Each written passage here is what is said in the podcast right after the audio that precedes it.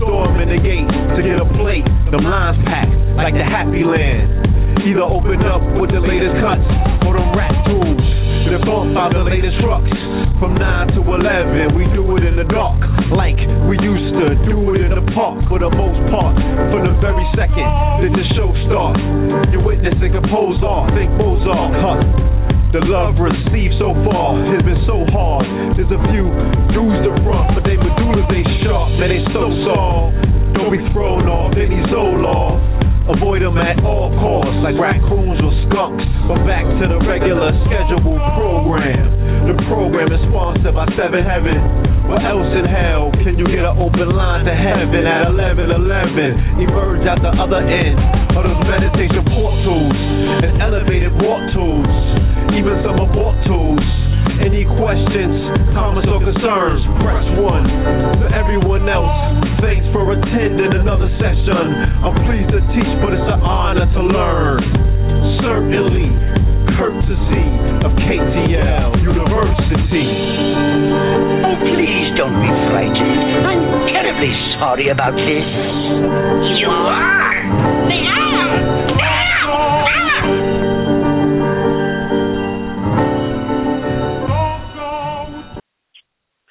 Peace, peace, peace, peace to you and yours, peace to you and yours. Welcome to another Know the Ledge Radio. You are now rocking with the best.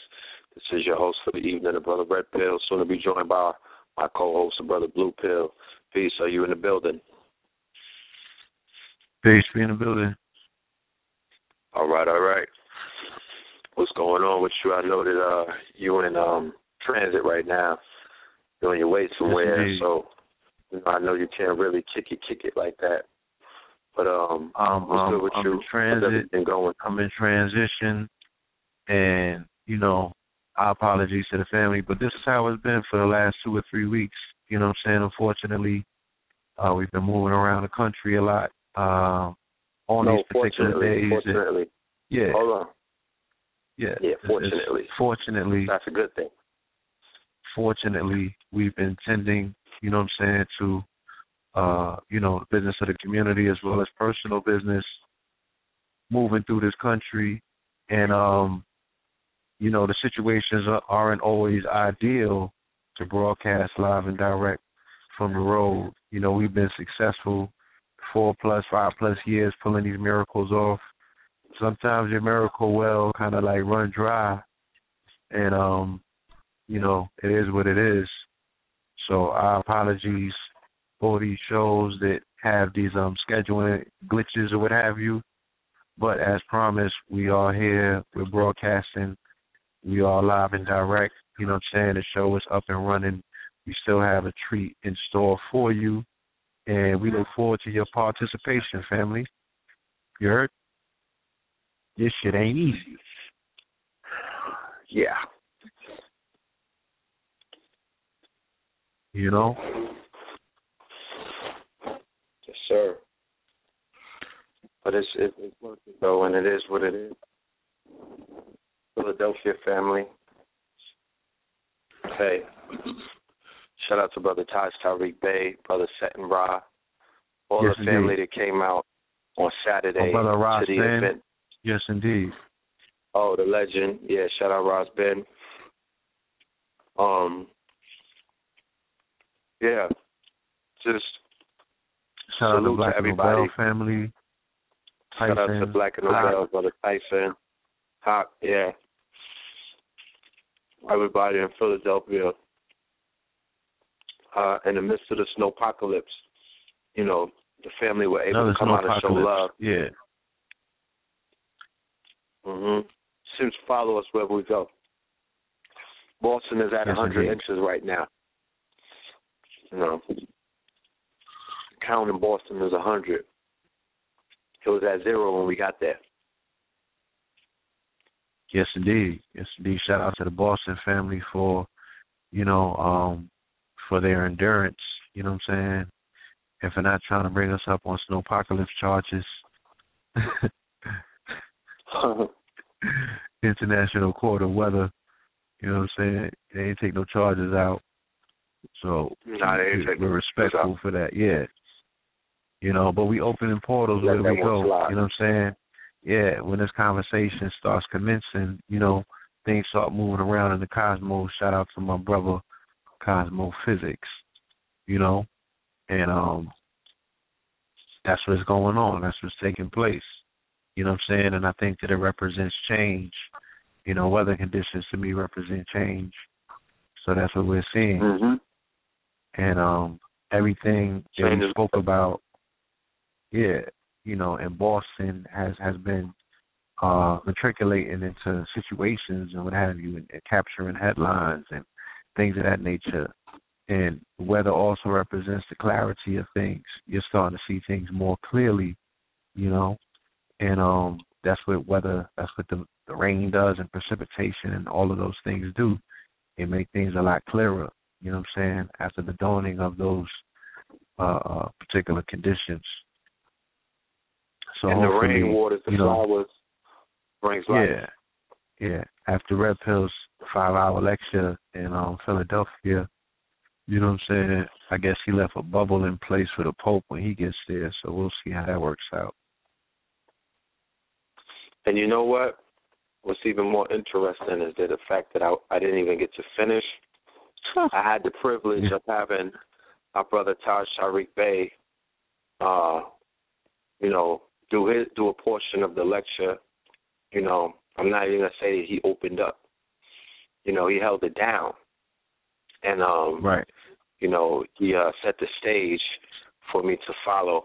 You know, and do my presentation to the uh, Philadelphia audience, who I'm very fond of. You know what I'm saying, especially when it comes to this information, especially my brothers and sisters that are adherents to um, the um, religion of Islam and a way of life you know, to go there and to share history about Islam to um a demographics who probably never heard this information is very exciting. It's empowering actually to uh to give them that strength, you know.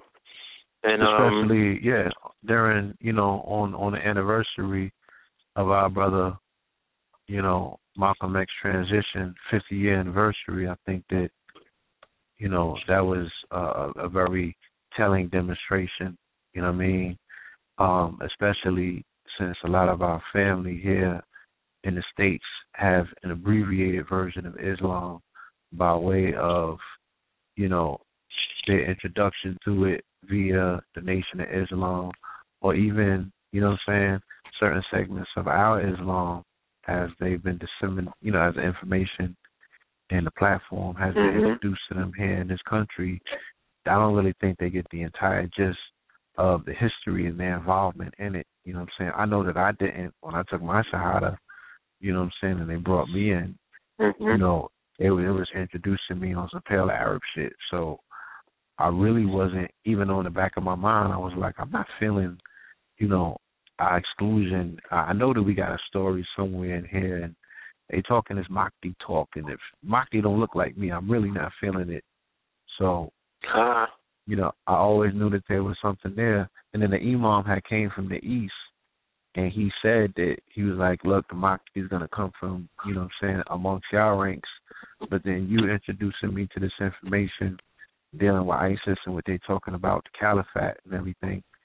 I'm like, I, I don't really see how that's gonna play out. But anyway, Mm-mm. it's an ongoing, no, no, no. it's an ongoing unraveling narrative. No, nonetheless, I'm saying you know, is very because, interesting. And I think that it's a poignant mm-hmm. conversation mm-hmm. because it's relevant. There's a lot of relevancy, you know, whereas we, we can tie in that past history to this current one. And there's a lot of conversations that are taking place around us that are dealing with, you know, all information and past information, you know what I'm saying? But how many bridges are being built from the past to the present to show the relevancy? You know, our guest tonight uh, um, contingency that's on the forefront that's doing that. They're showing a level of relevancy that's keeping, you know what I'm saying, scripture alive in regards to making it relevant in the present day context. So, you know, we applaud them for that. Um, please mm-hmm. continue. Mm-hmm. You was about to say?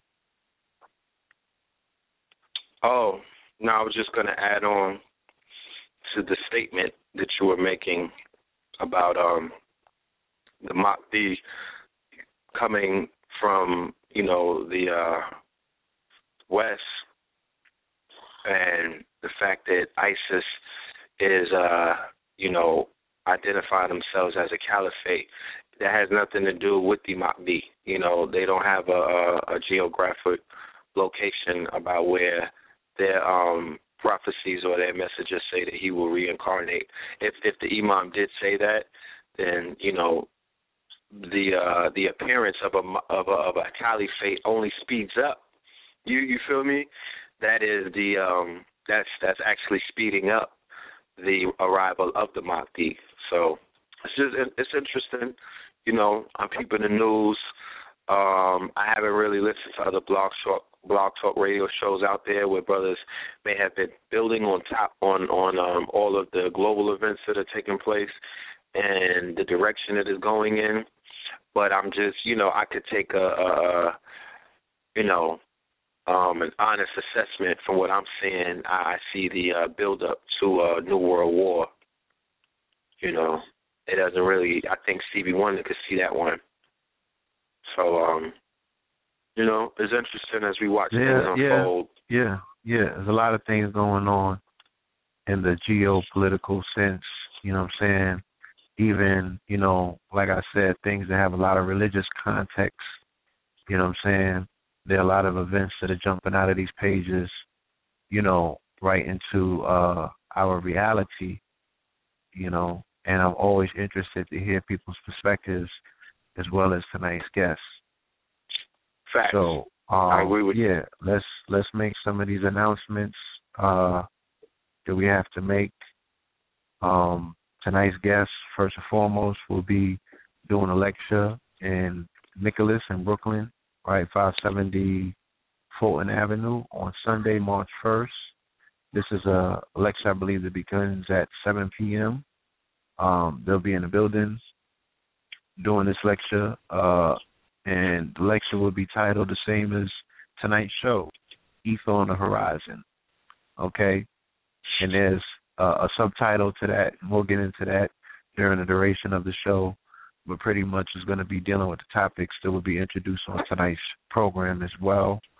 Um, uh, Brother KT the Arc Degree and his father up in the Tamaray Temple as well on Sunday are bringing in Sister Frances Cress Welsing, the legend, okay? And she will be on this program for the very first time on Friday. This is like a, a stupid honor of ours, like it's retarded. Yes, indeed. You know what I'm saying? My. So, huh? So I look forward to that. Yeah, and there is, I think that's definitely going to be an earlier presentation, around two or three. I'm gonna check for you, uh, you know, before the show is over tonight. I just got to get into my phone and look at this flyer. But yes, indeed, that's going down earlier on Sunday. Later on Sunday, you know, these two brothers, Brother Hashar and Brother Danyahla, will be at Nicholas Brooklyn, 570 Fulton Street. All right, in Brooklyn, New York, at the 7 p.m. hour, dealing with their presentation. Um, shout out to the Vegas family. I was told that everything went, you know what I'm saying, as planned out there in the desert with A. Rashid and his presentation this past weekend. I'm sure that the DVD will be available for that, and I already know that that's going to be a banger because it's been a minute since we heard from our brother. So, you know, the teaching commences, you know what I'm saying? Platforms are on fire. Um, the people are definitely responding to the information that's being disseminated out there. Shout out to our brother Rich as always, Underground Railroad. All right. Salute. So yeah, if Let's ready, get into it though. Let's do it. All right. All right. You want to read the description? Yes, sir. All right, Let's family. Join us on KTL Radio tonight as we welcome back Brother Hashar and Brother Danyahla to the platform to do a brief presentation in preparation for their upcoming lecture in Brooklyn at Nicholas Bookstore this coming Sunday, March 1st. The nature of that lecture, as well as tonight's brief dissertation, will be to address the claims of King James ethnicity and sexual orientation. Brother Danyahla will be bringing forth some compelling info to counter claims to the contrary in regards to what we think we know about the historical figure heavily steeped in controversy. Brother Hashar will be joining him in introducing information outlining the presence of Hebrew Israelites on the transatlantic slave routes. He will be kicking down the doors of the Vatican and unearthing these truths for all to bear witness once and for all. Tune in tonight to this explosive presentation as both of our guests set the record straight. Class is in session, and without any further ado, I want to Yes. open up the line for caller from the 347-595, our brother Joel. Peace and welcome to Know the Ledge Radio. Peace, peace, peace. As Peace. always, all the great red pill, blue pill. Y'all messing their head up, man. Y'all coming strong, doing what y'all got to do. I just want to say real quick, as I, if I may, give a shout out. This um Friday, this Friday we Oh, yes, have the baby shower for me and Monique. All right, Shout out to ten dollars in advance. Indeed. Yeah, ten dollars in, in advance, twenty dollars at the door.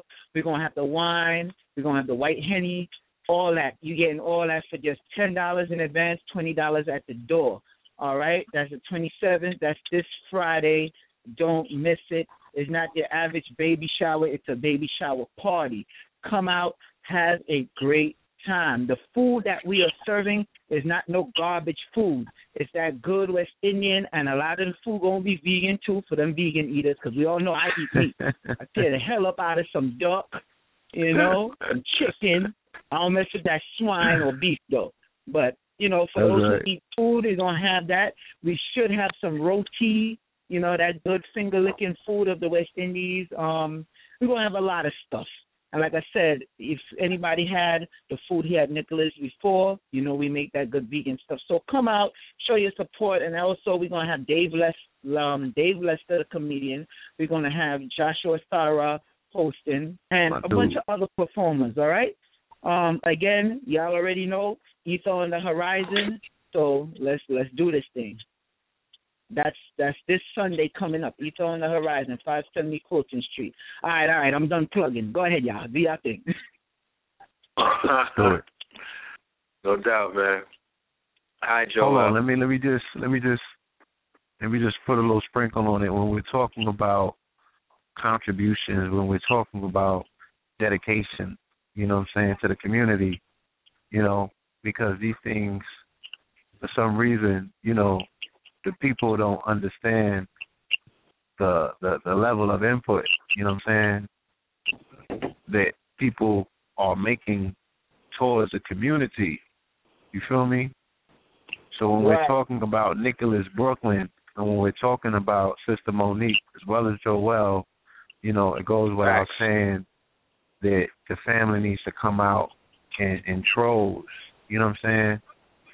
Just to be part of that history, but, you know, just to show your, your love and respect for the people that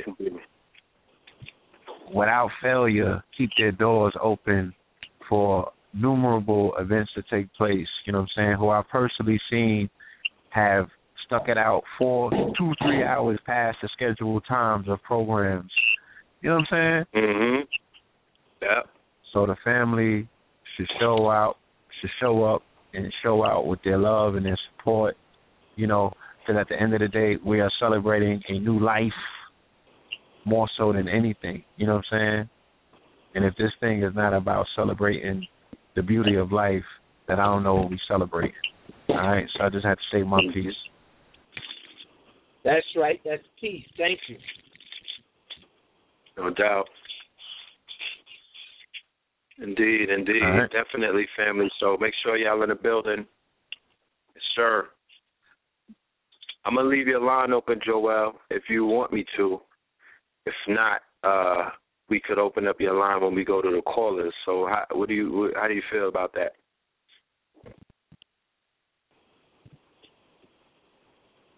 Brother Joel? I'm sorry, I didn't hear the question. The phone gave out. What was that? Oh, I was saying that I, if you want me to, I'll keep your line open. Yeah, and if that's not, not, a I'll problem. go. I'll, No, Okay, that's not a no problem. problem. You know, you know, just to get more questions in there, you know. Facts.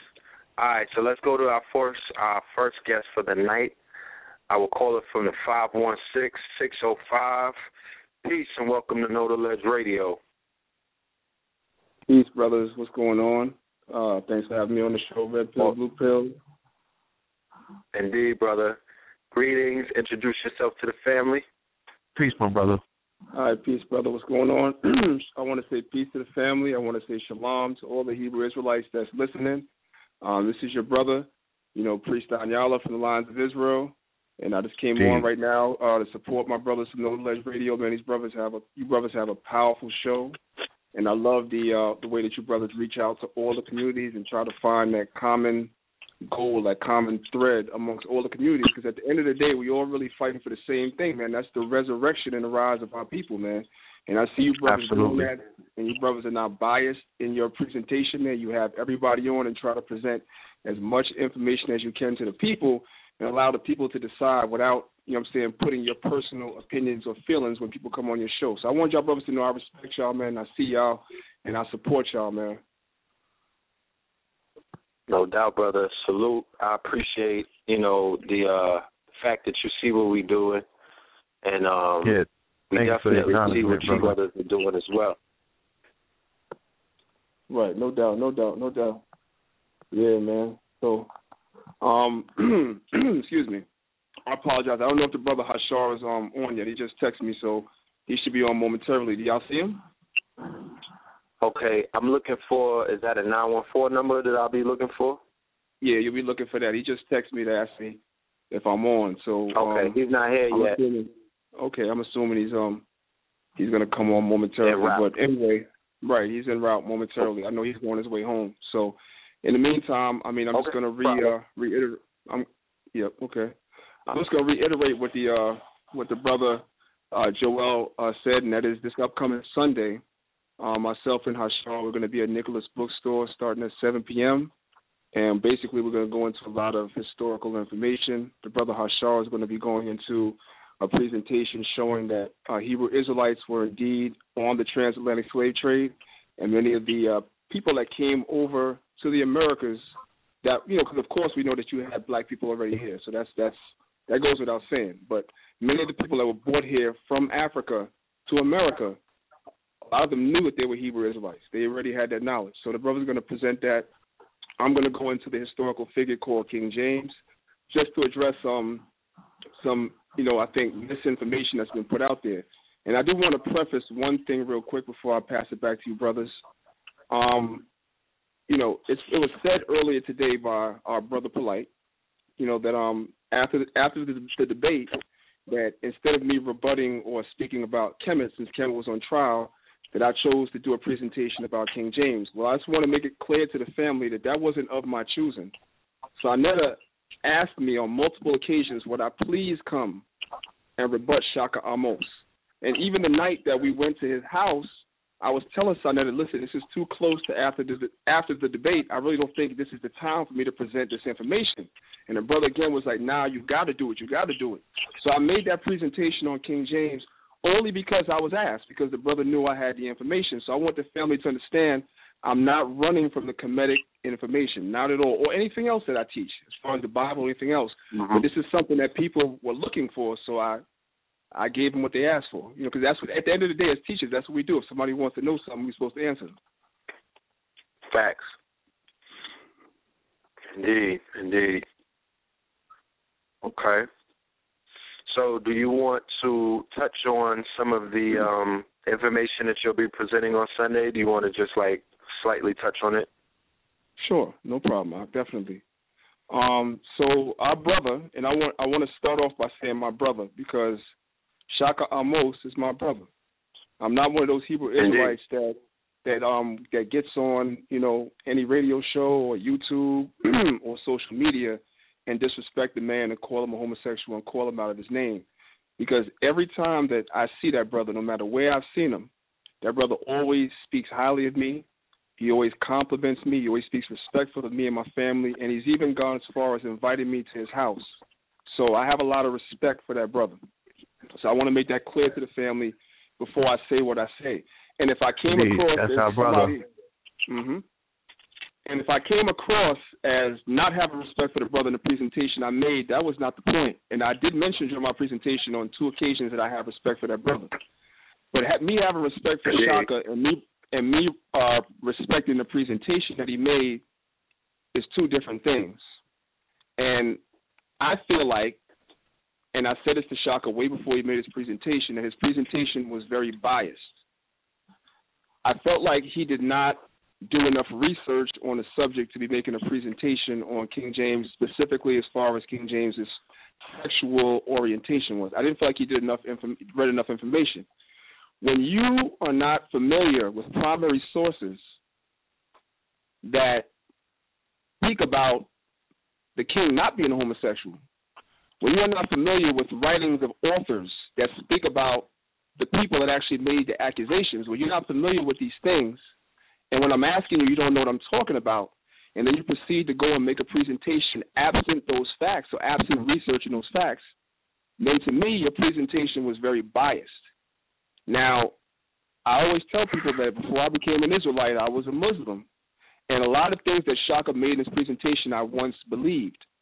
But I had the presence of mind that when somebody told me opposite, to at least research what it is that they were telling they were telling me to see if maybe there was an alternative answer to some of the things that have been presented. So my presentation was basically to show that the king wrote uh, some instructions to his sons that would rule after him called the Basilicon Doron.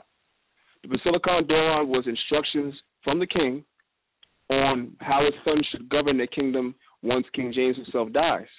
And on three separate occasions in that particular instructions book that he left for his sons, he goes against or speaks against homosexuality. That's a primary source. Now, you can decide whether you want to accept that or not accept that as a scholar.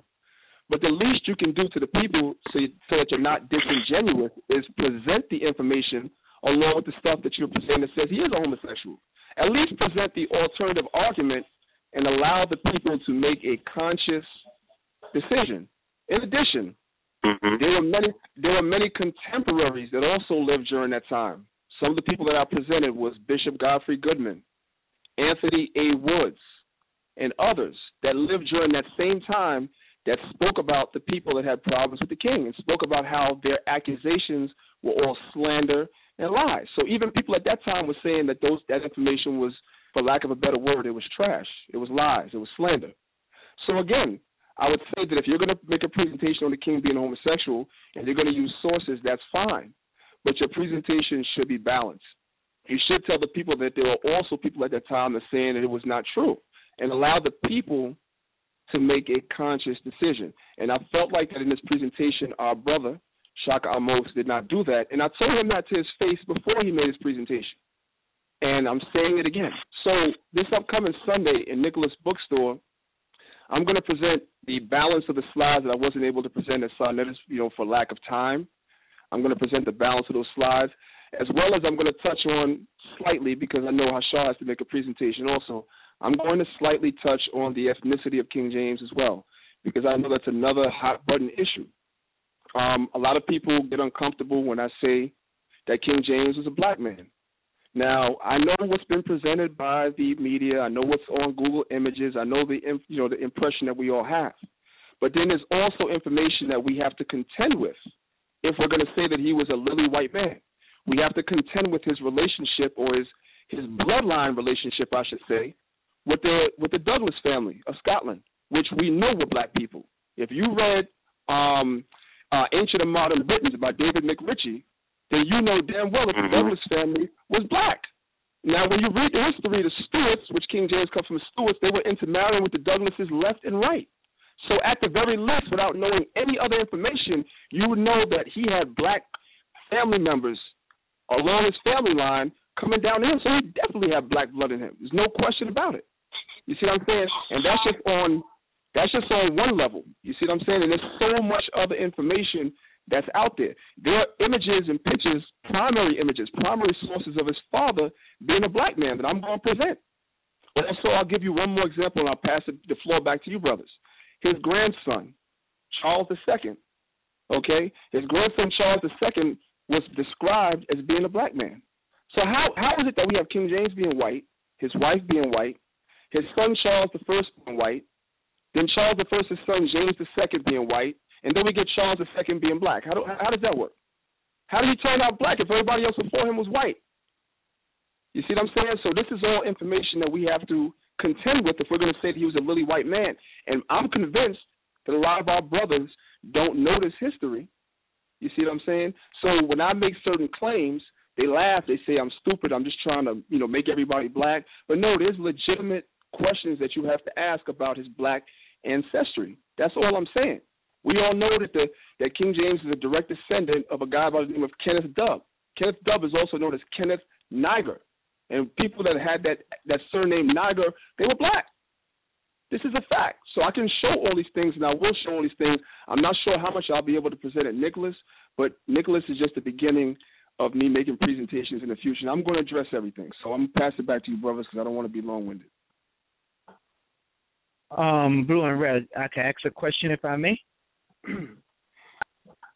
now, hello. Hello. Hello. Yes. Can you hear yeah, me? I can ask a question if I may. Yes, indeed. Yes, sir. Um, and real quick, um, Danyahla, I had gotten a um a lady today. It's funny. She picked up the book, The Apocrypha, because she read some other guy's book from Canada. So I explained to her you'll be doing the lecture, and one of her things is why did the Catholic Church hate this guy so much, and did he say anything about being Hebrew? That's King James. Right. Okay, that's a that's an excellent question, right? And um, the the short answer is no. He did not directly correlate or refer to himself as being a Hebrew. You can't really find it in any writings, so we're not going to do pretend scholarship here. No. But then the second thing that you would say is that he was a direct descendant of people that did identify themselves as Hebrews, though.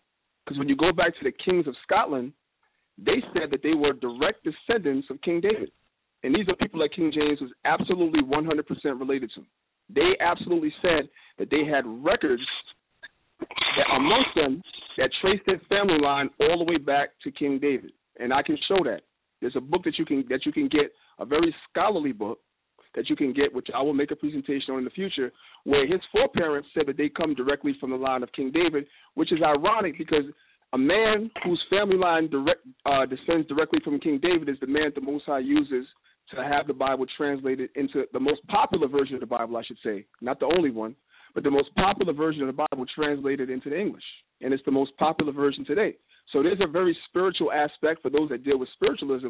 There's a very spiritual aspect to that. We have to understand. Also, when you understand about King James, let me just dispel another rumor real quick, right? You have people that say that King James translated the Bible. That's absolutely incorrect, right? But if you understand anything about English history, right, or French history, for that, for lack of a better word, because he was raised amongst the French.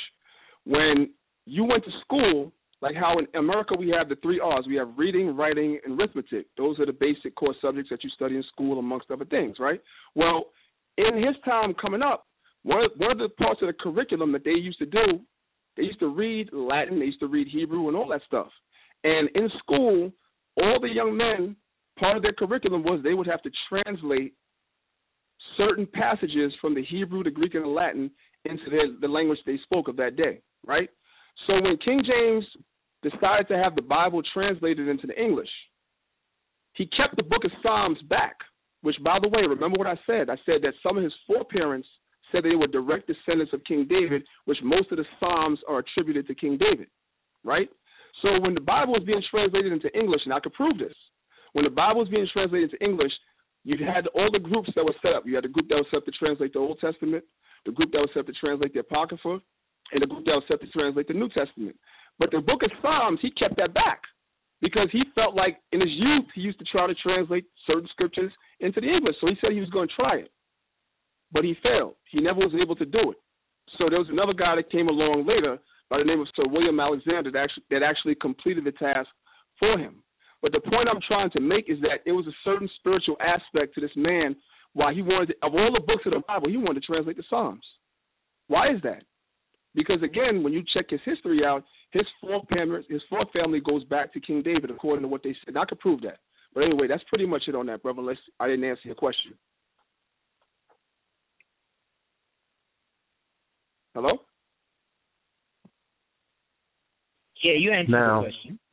Okay. Right. I'm sorry. We're talking this about a going to list. I've been thinking I got cut off. Indeed. Hello. yeah.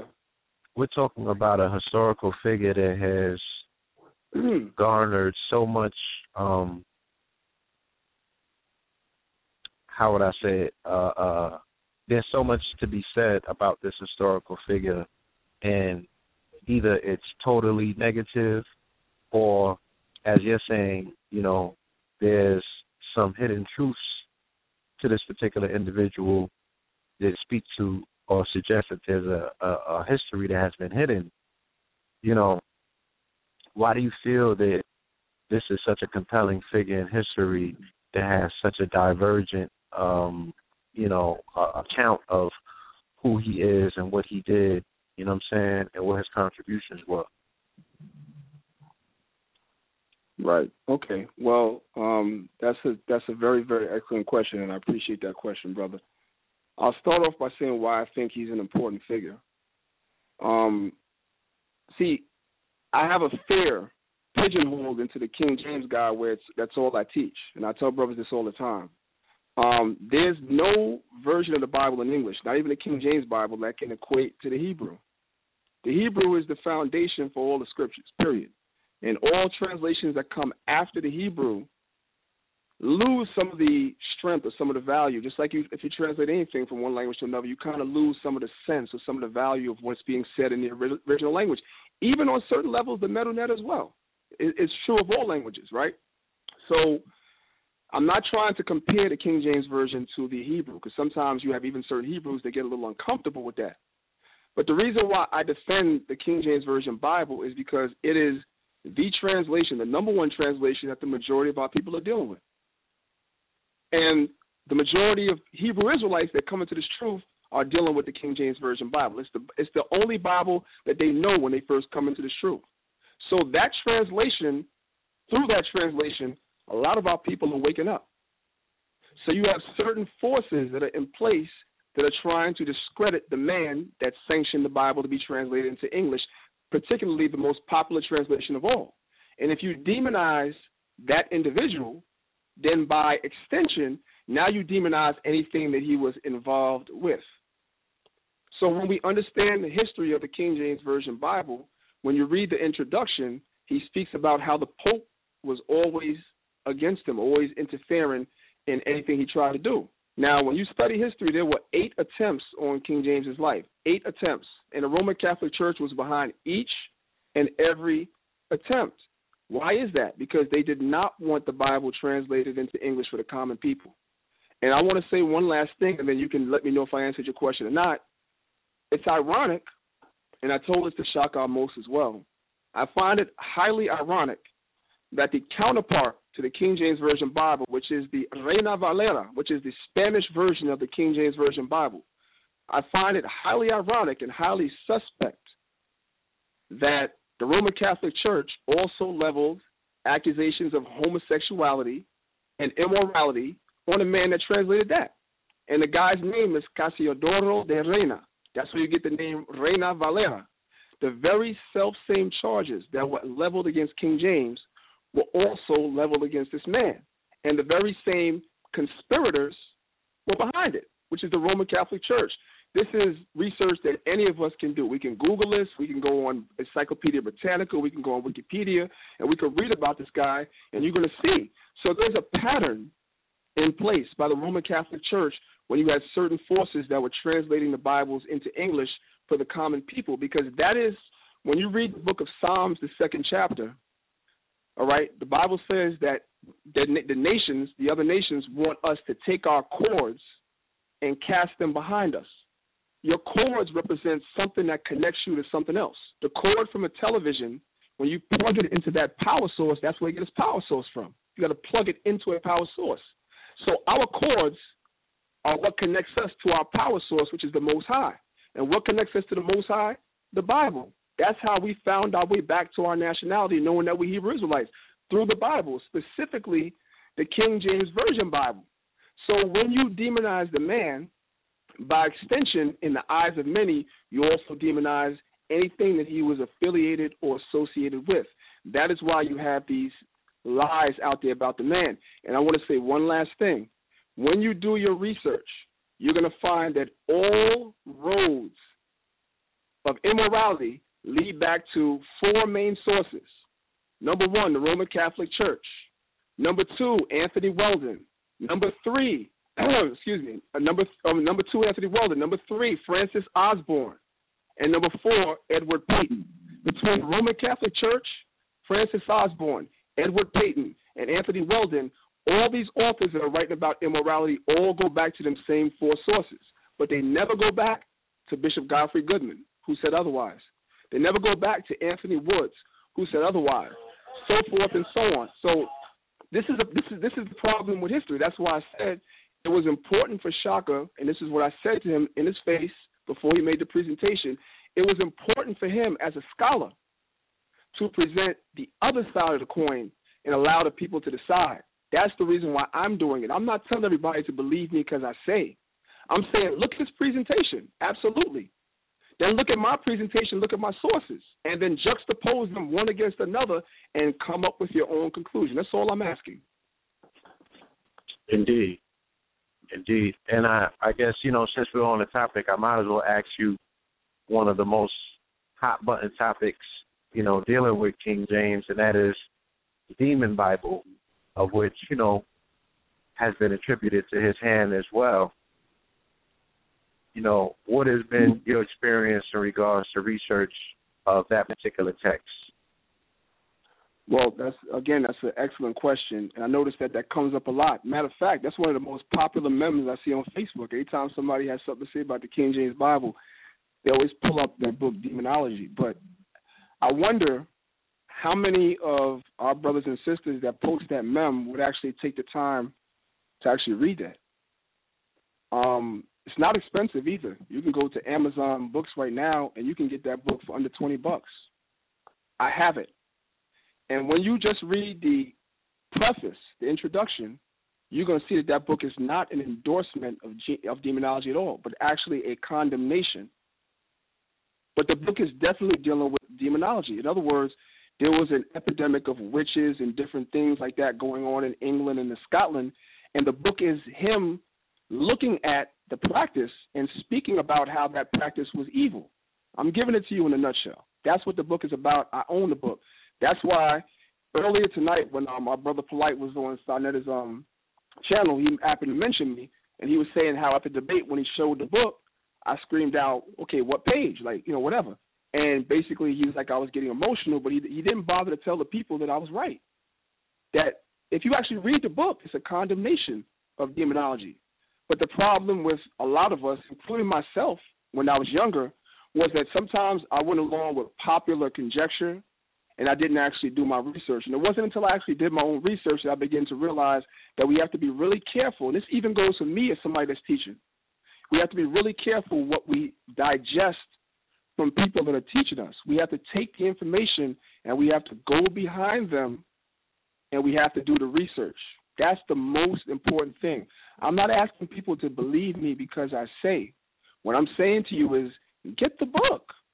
It costs less than twenty dollars and read the preface and then ask me again was he endorsing demonology or not i remember you know in my younger years so, it was brought to my attention and you know i remember reading or skimming through the book and seeing some things you know that kind of stood out and jumped out at me mm-hmm. and i'm not one to judge i was just reading it you know what i'm saying because it was presented to me as such and this was information that was new to me at the time Mm-hmm. Um, but I so will read it again. You know what I'm saying? Do you, I, do you remember that the book is like a com? It's like written from like uh, it's not written from his perspective. It's written like as a conversation between two people. Yeah, about, it was it was it was it was very different. You know what I'm saying? Than let's say you know what I had read when I read the Bible or what have you. It was a different conversational tone, mm-hmm. and um, I was just like, yo, I'm gonna put this down and come back to this. Mm. Well, I'll say this to you, right? How we know how to how we know sometimes the best way to know the intentions of an author is to read the preface of the book because they pretty much tell you the purpose for writing the book and what their thought process what the thought process was behind writing the book. And I think if we if you if you're able to get your hands on it again and you go and you read the preface, which he wrote, and he gave you the reason why he wrote the book, I think maybe as you read the book, then you might look at it from a different perspective. But I also want to say this too, right? For the sake of argument, let's just say that he was endorsing witchcraft or demonology, right? At the end of the day, he didn't translate the Bible because I, I noticed that our brother said that I want people to follow King James, but I don't ever remember saying that because it's not about following King James; it's about following the Most High. So I never I never asked anybody to follow King James at all. I asked people to follow the scriptures. And he did not translate the scriptures. He made it one feeble attempt to try and translate the Psalms and he failed. So you don't have to follow King James at all. I don't have a problem with that. I'm not speaking about you, brother, specifically. I'm speaking just in general right. terms. You don't have to follow King James at all. I ask people to follow the scriptures. But again, like I said, by extension, when you demonize the man in most people's eyes, then it also, by virtue and extension, demonizes the book. And that's that's what we have going on today. That's why I felt it necessary that what I saw historical errors being made to address it. And that's the only reason why I, I addressed this rather than what actually happened at the debate because that's now becoming a hot button issue. Like it's being said that I ducked dealing with Kemet to do this because I didn't, you know, I didn't want to deal with. No, that's not true. If Sarnetta didn't impress me, you know what I'm saying?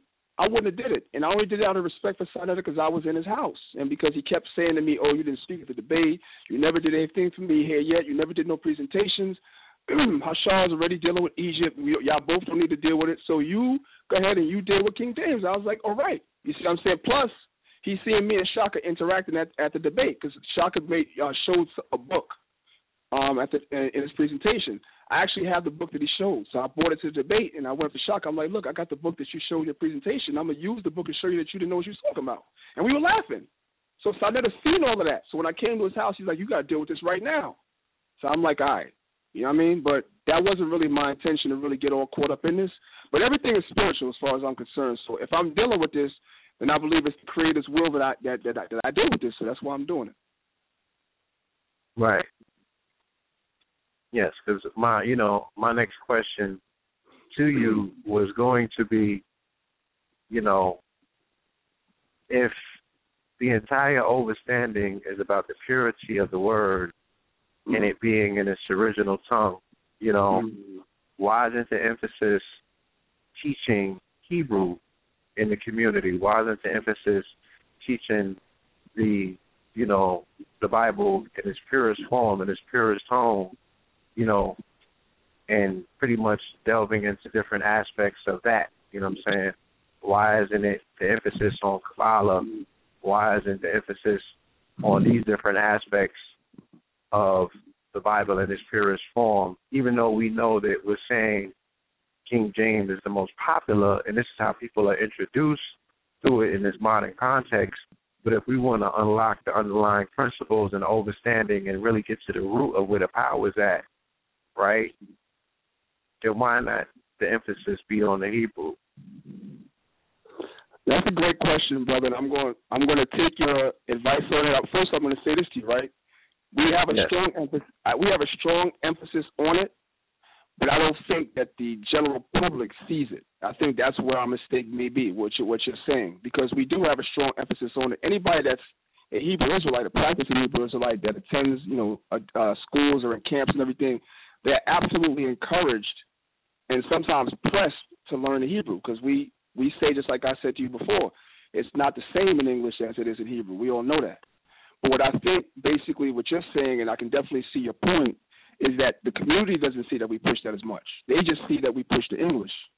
And I try to explain to people that the reason why you see that is because when we're in the streets teaching, obviously, our people don't speak no Hebrew. So we speak to them in the language they speak in, which is also pursuant to the scriptures. The scriptures say the Most High said, "With stammering lips and another tongue will I speak unto these people. Will I speak unto my people?" So we don't speak as a as a nation. We don't speak any of our original languages fluently. Some of us are right. more fluent than others, but for the most part, we don't. So when we approach our people, we approach them in a language that they speak. But I see what you're saying. Maybe that we need to do more lessons more publicly. Like if we do a presentation on Sarnetta or even on your show or somewhere else. Yeah, I think that, publicly. Yeah, go ahead. I think that people are very much interested in Hebrew, you know, and learning the original tongue and, and you know what I'm saying, pretty much unlocking the mysteries of why this language was so powerful, you know, in its heyday and how did it have uh different cosmological correspondences because it's a fire language. It's a language written in the stars. So you know, maybe that's, that's just a word of suggestion to, to to to the family that you know if your brothers break out a Hebrew class, you know what I'm saying. I think that that would be a way of a lot of people coming out of the shadows and saying, you know, I wouldn't mind learning that. You know what I'm saying? Because if I'm really get into scripture you know, and I have an opportunity to be directed and shown how to do it in its most natural state, I think that people are always looking to get to the truth. You know what I'm saying? And the purest form of the truth is always the safest form. You know, not to take anything away from King James or anything, but why not delve directly into it you know, if in fact what you said is correct, you know what I'm saying, that with every translation and transliteration, you're going to lose something authentic. I think it's a great suggestion, brother. I I, I have nothing to add to that. It's a great suggestion, and and, and I'm, and I'm gonna tell you I'm gonna tell you why. In, mm-hmm. in particular, I was watching the brother um Zion Lexx mm-hmm. when he was sitting on uh sitting at his couch, you know what I'm saying, doing his presentation. And when he got into the Hebrew, that was very engaging. You know what I'm saying? That was very engaging. I was like, look, I could do a few hours of this. You know what I'm saying? I can sit down with my pad and, and, and really do the knowledge on where he's taking this particular information in this lesson. When he was breaking down the Bereshith and everything, he was going there. And I was like, okay, this is what we need from the brothers, you know? Yes, yes, I I I 100% concur. I saw that presentation, and just his breakdown of Genesis one and one alone, he just gave one verse was was powerful on so many levels, so many layers to that one verse alone. So yeah, I absolutely agree with you, and I think being in in the forum that he made that presentation, which is a forum like Sonetta, where you have thousands and thousands of people seeing that, that we definitely need to make more presentations like that so that people can see that we absolutely endorse the Hebrew 100%. So I'm I'm in 100% concurrence with you on that. Right. Definitely. You know, because in in all of these conversations, you know what I'm saying, I, I never want that to get lost, and that's the respect for you know the, the the ancient tongue, the respect for the language, the respect for the science that goes along with it. These are things that we can't remove. These are things that can't be contested. You know what I'm saying? These are the things that have stood the test of time. The historical figures and everything that go along with it, those things are always going to be, you know, uh, uh, worthy of contest. You know what I'm saying? Someone's always going to find something to say. But when we're talking about the language, when we're talking about, you know, the purity of the tongue and how one thing ties into the other and the Medu Neter and things of that particular nature, I think that that conversation, the rehashing of that conversation into the general public at this particular time has afforded all camps a rare opportunity to teach, you know, a, a totally new approach, you know what I'm saying, to this ancient information. Mm-hmm. You know, Brother Jonathan needs to have a, a Medu Neter class and you know what I'm saying, for the for the, the, the Israelites to deal with the Hebrew language, they need to step forward and start teaching that. Mm-hmm. And I think that that would be the best thing to come out of, you know, what it is that uh you know what I'm saying, has transpired feel me? Um, hundred just my just, just just just my personal, uh, you know, just my personal take.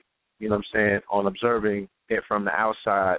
You know, when I saw what Brother Jonathan did at the lecture, you know what I'm saying because he's able to qualify certain things that have been in question for hundreds of years, and what you're even doing coming forth with King James. This is, like you said, giving the other side of the coin that we haven't been privy to. You know what I'm saying? These are these are controversies that have been had for hundreds of years. So, you know, it gives us opportunity to stand on the shoulders of our elders and set the record straight. You know what I'm saying? And to iron out some of these wrinkles. You know, but I I think that the, the stronger opportunity at hand is you know the teaching element. You know what I'm saying? And how are we going to go about repackaging you know, these ancient lessons and bringing them to a new populace that you now have the attention of. Right. Yeah, I think that's so, like I said. Mm-hmm. Like I said, brother, it's an excellent point, and and that's the beauty of um, you know, there's a scripture in the book of Proverbs that says, "In a multitude of counselors, there's wisdom." When you have different people putting their minds together and coming up with ideas, there's there's wisdom in that. Sometimes you don't have all the ideas. So what you're saying you know, on that platform and that stage to teach the Hebrew more so that people can get into that is a great idea, brother. It's great. I, I can't say more than that. It's a great idea, and I agree with you 100%. Absolutely. Absolutely, my brother. Brother Red, is uh, Brother Hashar in the building yet?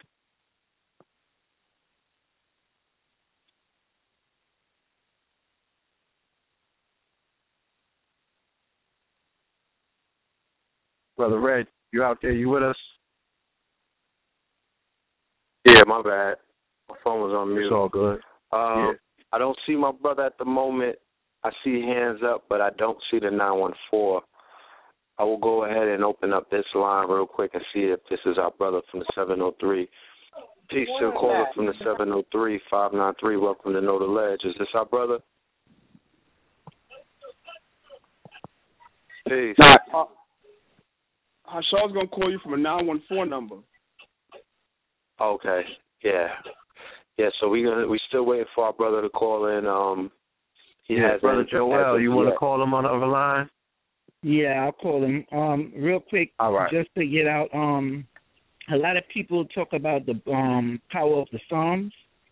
They got books like that out, and some people will say that's witchcraft or voodoo getting into the Psalms, but aren't the Psalms supposed to help you perform exorcism and get certain parts in your life right?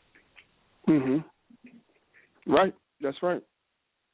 That's right. Could you explain on that, like show the people proof? Because, um, like one person asked me before, and I was like, you know what?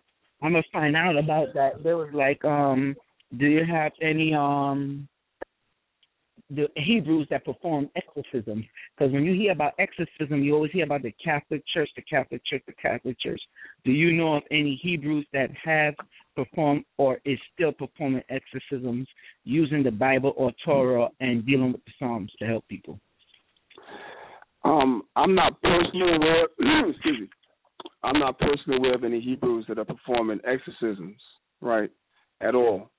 But I do know that, you know, uh, it's always good to anoint yourself, you know, with olive oil, and you say prayers and you read the Psalms and meditate. If you feel like you have spirits or somebody has spirits on them, you you anoint the person, you say your prayers in the Hebrew, you read the Psalms, so forth and so on. You see what I'm saying? Even when you go back and you read the story of David and King Saul, you know, there's certain um because what does the word Psalms mean? The word Psalms breaks down loosely translated to songs, right? So when you go back and you read about King Saul and King David, right? when Saul had, for lack of a better word, let's just say demons or spirits on him, right? How did David soothe those spirits? King David, who was also wrote the Psalms, would take the harp and he'd play the harp and he would sing, and that would soothe Saul or soothe the spirits over him. Spirits would come off of him. You see what I'm saying? So it is through songs that you are able to alleviate spirits, along, like I said, along with prayer and along with uh, excuse me, along with praying, along with anointing yourself. So pretty much that's what the Psalms are. The Psalms are songs. And like I said, the example with Saul and David is a perfect example of how that works. I see, um, just so y'all know, Hashar is texting me. Uh, I don't think he hit the number one. That's why y'all couldn't hear him. I just texted him and told him it one. So I don't know if y'all see him. If you see a 914 number, that's him. Tell the God to press one and we'll bring him in. All right. Yeah, I, I just text him. If you um since I'm the yeah I'm not gonna come off since I'm the guest, but brother Joel, if you want to call him, I don't know. You know, he said he's here hearing the show though, so I don't know. All right. I'll I'll look to text him right now. I'm at that. Yeah, I'll call him. Let me call him now. Okay. All right.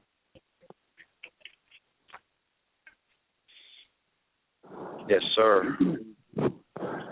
Right. So in the meantime, once again, I don't know um, if there's anybody that just you know tuned in to the uh, the the Ledge show. A few brothers and sisters just tuned in or whatever. Um, this upcoming Sunday, March first, Most High Will, Most High Spare Life. Myself and uh, Brother Hashar, we're going to be at the Nicholas Bookstore in Brooklyn. Um, the Brother Hashar is going to be making a presentation uh, showing that Hebrew Israelites uh, that came to America from overseas were, excuse me, they were Hebrew Israelites on the transatlantic slave trade. So the brother's going to go deeply into that. I'll allow him to, you know, uh, make his own presentation as far as what you can expect to see from him on Sunday. As far as myself, um, I'm going to continue on with the presentation that I made by Sonetta's House, which was the going into the um, sexual orientation of King James. I'm also going to touch briefly on you know, black presence in England even as late as the 1700s. I'm going to go into that briefly. I'll do a more expanded um, presentation of that in the future. But again, for the family, I want everybody to know that that's not all I teach. And the only reason why you've seen me teaching a lot on this lately is because it was requested. But, you know, like the brother just pointed out to me, we need to we need to take this scholarship to different levels. Like we can't just be talking about stuff that really at the end of the day is not going to resurrect our people. None. We just we just debating history. So I'm taking that advice and I'm moving forward with that. The next presentation that right. we're making is, is April 5th. You're going to see another. You're going to hear about this soon, but I'm letting y'all in early. There's another presentation going down April 5th at the National Black Theater. Uh, it's going to be Nasi. It's going to be Brother Divine Prospect. It's going to be Hashar. It's going to be Elder Gabar from GOCC and myself. And we're going to be making we're all going to be making presentations that day at the National Black Theater. So it's going to be a day long event. And um, most I will. I'm not going to be talking about King James that day. I'm going to show the family that I have I have a little bit more talent than just that. All right. Can I ask you something else? Yeah, go um, have you been getting invites, you know, from people that have been listening throughout the country to possibly, you know, take the show on the road and bring this information to other parts of the world? Yeah, um, definitely, brother. I got. I mean, my inbox on Facebook is flooded. First of all, I want to Yes. just, um, I want to just say uh, one, one quick thing. I want to segue one quick moment, and I'm going to go right back to your question. I want to take this opportunity to shout out the Kemetic community, and I'm going to tell you why. Because you have a lot of good brothers and sisters in the Kemetic community that are sincere about what it is that they're dealing with. And the day of the debate, I got so much love, not just from Israelites, but from Kemetic brothers that actually have been watching and they respect what we do, regardless if they agree with the information or not. They respect it. And since the presentation at his house, I've, my inbox has been flooded from Kemetics, Israelites, you name it. You know what I'm saying? Tell me they respect me and they respect the scholarship, even if they don't agree with every little thing.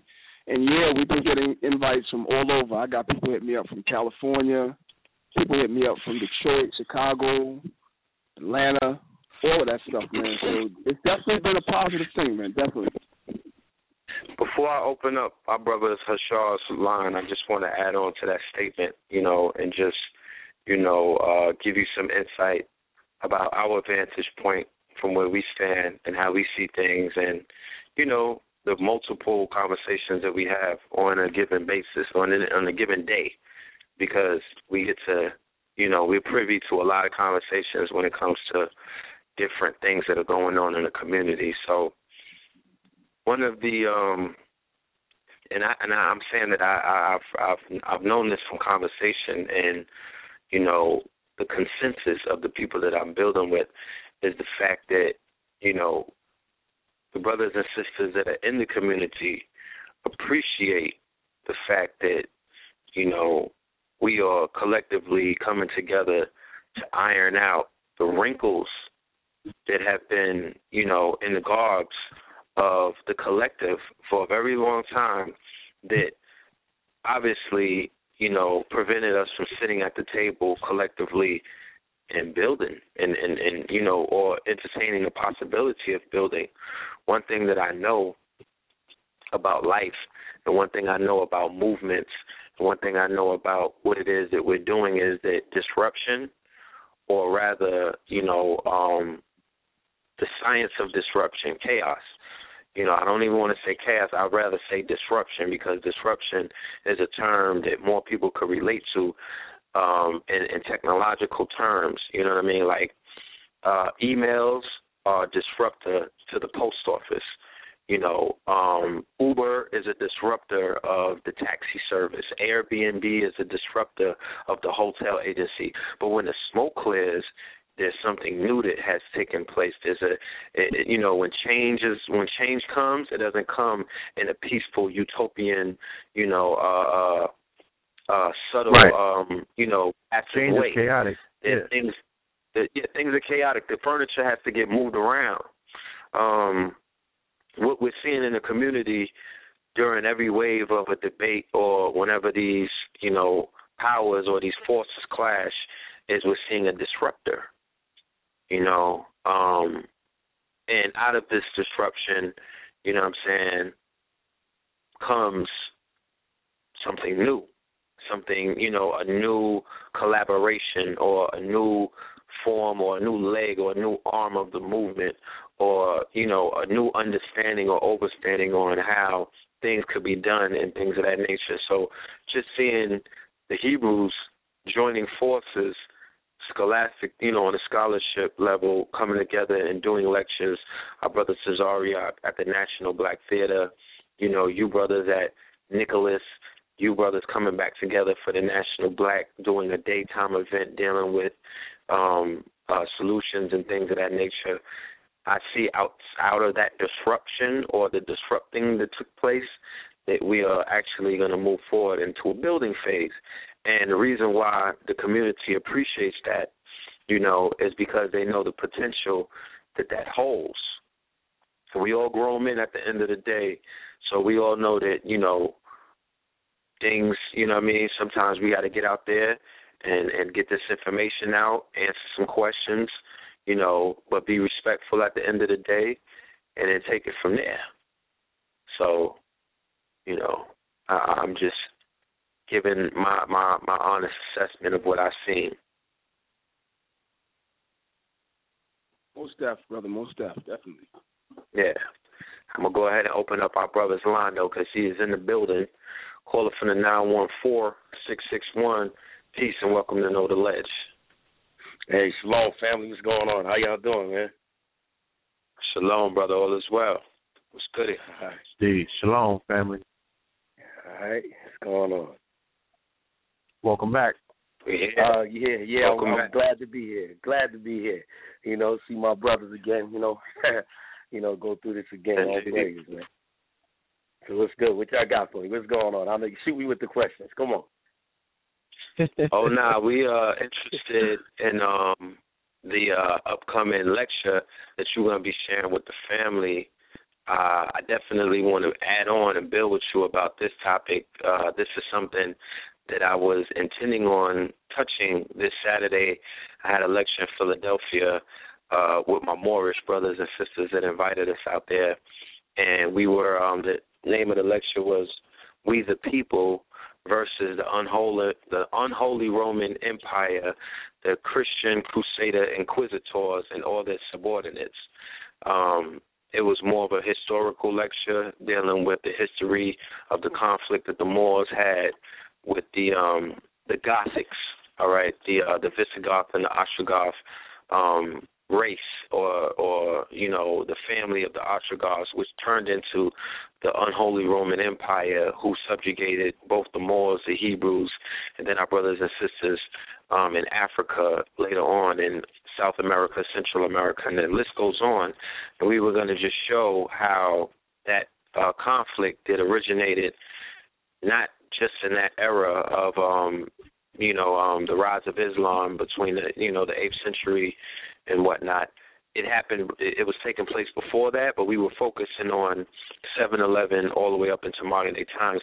And because of the length of the information, I didn't really get to expound on the uh, the uh, Israelite or Hebrew Israelite presence, most uh, Cape Verde, South Africa, I mean West Africa, and some other places of interest. You know what I'm saying? But um, I'm sure we could touch on. Right, right, right, right. That's and that's powerful that you know y'all was going through that because I guess it's just what the creator wanted this time because um us coming together, you know, dealing with the you know the Com- uh, Kemetic brothers and you know the Moors, the Muslims, whoever you name it. What happens is we all um are actually getting lost in what's actually happening. The Catholic Church, and we won't, I won't even say the Catholic Church. I would say the Vatican. What Vatican City did from the get go was confused everybody because you'll find Yes. that you know we all come from the same tree but different branches. When you even go into the more the Moorish history, they divided us under that understanding, knowing who we were as a people and what belonged to us. So what happened was they uh, tried to uh, infiltrate with you know as a, as a, a, a coexistence uh, with people following Hebrew, and what they did they changed it over into Christianity to chop it up into pieces so we all get confused. So we go under different banners and different names, and they used each of one, one of us against each other. And the same thing is happening. You know, so it, it's a perfect science that it has.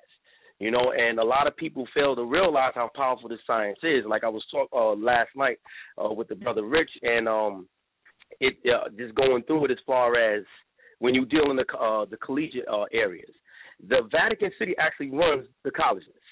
Okay, it's backed by the Papal Bulls, and most people don't even realize that. No matter what college you go to, all right, whether it's Ivy, it doesn't matter. Um, they they, run every the, the police stations, the fire departments, you name it. Vatican has backed it totally. It has to go through it, and the evidence of this is when you look at every president, uh, not just here in America but all over the world, they have to go visit Vatican City. Now we have to ask ourselves. I mean, what, what, what, why are they going to Vatican City? What's what's the reason for this? Because that's the powers that be the power. See, so you know we're gonna go into depth on that and slave ships. I mean, you name it, and we're gonna uh, build the records of them out of their own mouths stating who they were going after. Indeed. Indeed, brother. Um, hold on one minute, brother Blue. Okay. I, I had to mute your phone real quick, Blue. You all right there? Yeah, I'm good. All right. Do you have a question for our brother Hashar? Huh? I said, do you have I'm a question for our brother Hashar? No, all right. I'm all right. listening to the brother. So, yeah. Okay, so if it gets too noisy, just put it on mute. I don't want to uh do that because you're gonna be able to Oh. talk when you want. Yeah, yeah, yeah, yeah. My apologies, man. I, I meant to put it on mute. Sorry. Okay. Please. Indeed. All right. Okay, brother. So, brother Hashar, Yes. Yes. can you add on to? Yeah, I, I was just wondering when you were doing your research about uh the presence of the um the Hebrews in the Iberian Peninsula. What, ex- what what did you dig up? Did you come across the presence of the um Hebrews in the um Iberian Peninsula during the reign of the Moors? Absolutely, absolutely. And what what was what's going to be revealed again is what they um I mean what they take uh, took away from the public to know, and we're going to find out that day that everybody here in the shores of America, South America, North Central, so forth, uh, that transatlantic slave trade. Because what people fail to realize is one thing when they talk about slavery. Here's what they do: they always talk about chattel slavery, but nobody could really pinpoint or tell you exactly in the, when they're talking to you when chattel slavery started and why it started. Because you had the Portuguese in the beginning, that wasn't a chattel a chattel uh, disposition at the time. The chattel slavery came Yes. later. You see what I'm saying? Yes, so when you understand when the chattel slavery came in, then you have the key proponent to understand exactly why and what happened and who was targeted. All right. So this is what the public is going to see, and it's going to be revealed to them, so they can get a clearer understanding of the stance when you hear Hebrew Israelites talking about it was Israelites that was on those slave ships. And of course, we had different names and so forth, and came under different titles. Like most people don't even realize the word Catholic itself means universal. All right. And so, and one of the first universities that they established was Oxford University, one of the top universities that you know puts out all the, the major information.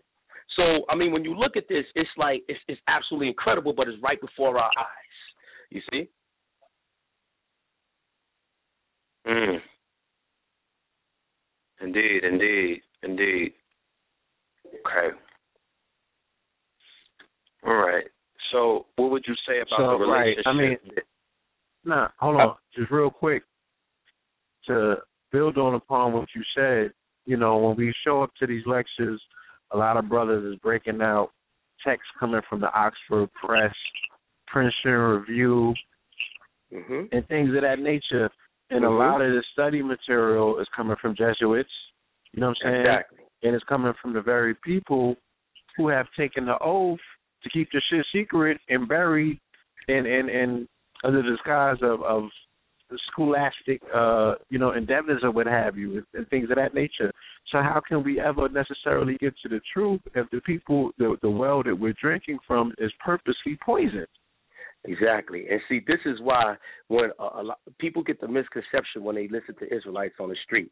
When we're talking and you hear us saying, and we use the phrase a lot, it's spiritual. It's spiritual. We, it, I mean, I'll give you a quick case in point. When you deal with a, a DNA, right? And let's say if somebody wanted to prove something about, you know, uh, or who's the child, you know, who's the father of the child, they always give you this 99 point something percent.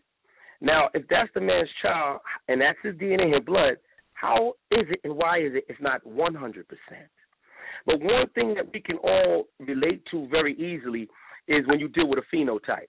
Now, here, here it is. If you see a little girl, you know, and they say, man, damn, that's your daughter. And there's wow, she got features the whoo, that's your child straight up. Your walk, everything about you. And a Hebrew Israelite would deem that in the term saying that's a spiritual understanding. You see what I'm saying? And certain things like that can't be taken away. You know, so when you deal with the understanding as far as the uh, the culture and all the learnings and the books and so on and so forth, if we know that they know how to tweak it a little bit, take a little word out here, put a place another name here, uh, and and you say, wait a minute, and you look at it from a spiritual perspective. It's just like when you look at statistics today. They could change it how they want to, but we know when we take our eye and just look, we see who's being oppressed. We see who's being downtrodden, and we see who is the oppressor and the destroyer and the harbinger of death. We see who it is. We don't have to go through those statistics to understand what's really going on. You see what I'm saying? So when you hear Hebrew Israelites speak from the terms and say it's spiritual, you got to get a better understanding where they're coming from. Not to say, well, prove it, brother. You see what I'm saying? Indeed. Nah, indeed. Indeed. but um, yeah, you know, our whole thing is to build upon what you're saying about these universities. You know, how can we ever use them as primary sources if we know that that particular fruit is always going to be poison based on what we know. You know, this where the propaganda is coming from is coming from the Vatican. So why would they ever tell the truth? How can we actually get to the truth if we're not, you know, entirely using spirit, which is intuition and things of that particular nature? Mm-hmm. Like that, and when I was younger, I was incarcerated, and I used to read some of these texts and what have you. It would be mm-hmm. spirit. You have voice to be like, that's bullshit. Right. You know, don't buy into that. Keep it moving. Right. you know, right. that thing right there, yeah, you know, that's what they was trying to gloss over and hide. And, you know, I had to trust that voice. I had to trust that spirit, you know what I'm saying, inside of me that it was gonna direct, you know, my um my cognition. That's right. That's right. of that, you know what I'm saying? I, I, what what do we have? That's right. And, and see, that's where you know, like um, the debate circuit is good. You know, it's good to bring people together. But notice I said it's good. It's not great.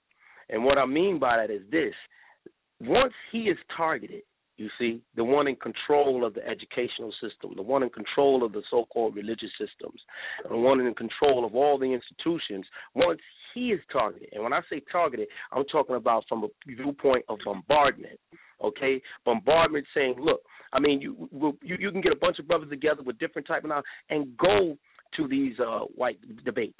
And when they have the question and answering, that's when they rise up and speak. And say, excuse me, well, can you prove so and so and so and so? And this is seen and it gets recorded. And once that gets recorded and seen, their eyebrows go up. And they want to speak to see who. Then people in the street, you don't need to be in college to go ahead and write a thesis or a paper to get reviewed okay, or to be put out there to be seen to, to, to show the real truth of what's really going on. But see, this is what we have to take advantage of, and not each other as far as the attacking, because that's lame at the end of the day. And they're gonna say, you know what, this cool. I don't have nothing to fear, because they're figuring out with each other. Yeah, until they come after me, okay, as one body and one component, we good. You see what I'm saying? So that's going to change the whole dynamic, and that what that needs to take place, and that is an urgency Okay, and that's one way to attack and take over, and it has to start there. And your town hall meetings, the same thing. We got to make a bombardment. This man that calls himself a Jew, okay? I mean, they, the so-called white man, that bastard, he, he'll go in a town hall meeting and demand what needs to be in his community, and demand certain rules and regulations that need to happen on his blocks in Eastern Parkway and so on and so forth.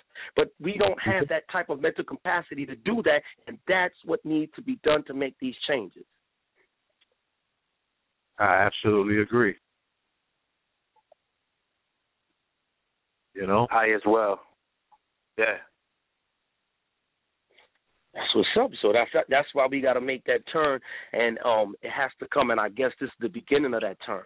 You know what I'm saying? Because uh, one thing that nobody could take away from the Hebrew Israelites is that there's no fear. You know what I'm saying? We fear no man. We fear not nothing. Okay, except for the Creator. So with that, it's like it's a good thing to come together, and then maybe that's one thing that y'all, you know, that community could take from us. That that that stance of no fear that stance to tell an enemy to his face of who he is, and then add that with the components that you have, and then that attack becomes a, a, a superior military. And this is this, this and see this is what's missing. You know what I'm saying? It's like it's good to talk about it, but it's better to be about it. You know, you see you see them in the communities taking over Harlem, taking over Brooklyn, what, what happened to the coalitions? We could take take over a new coalition type mind frame. Take men and stand in front of these stores and say, well, people ain't gonna be able to shop here.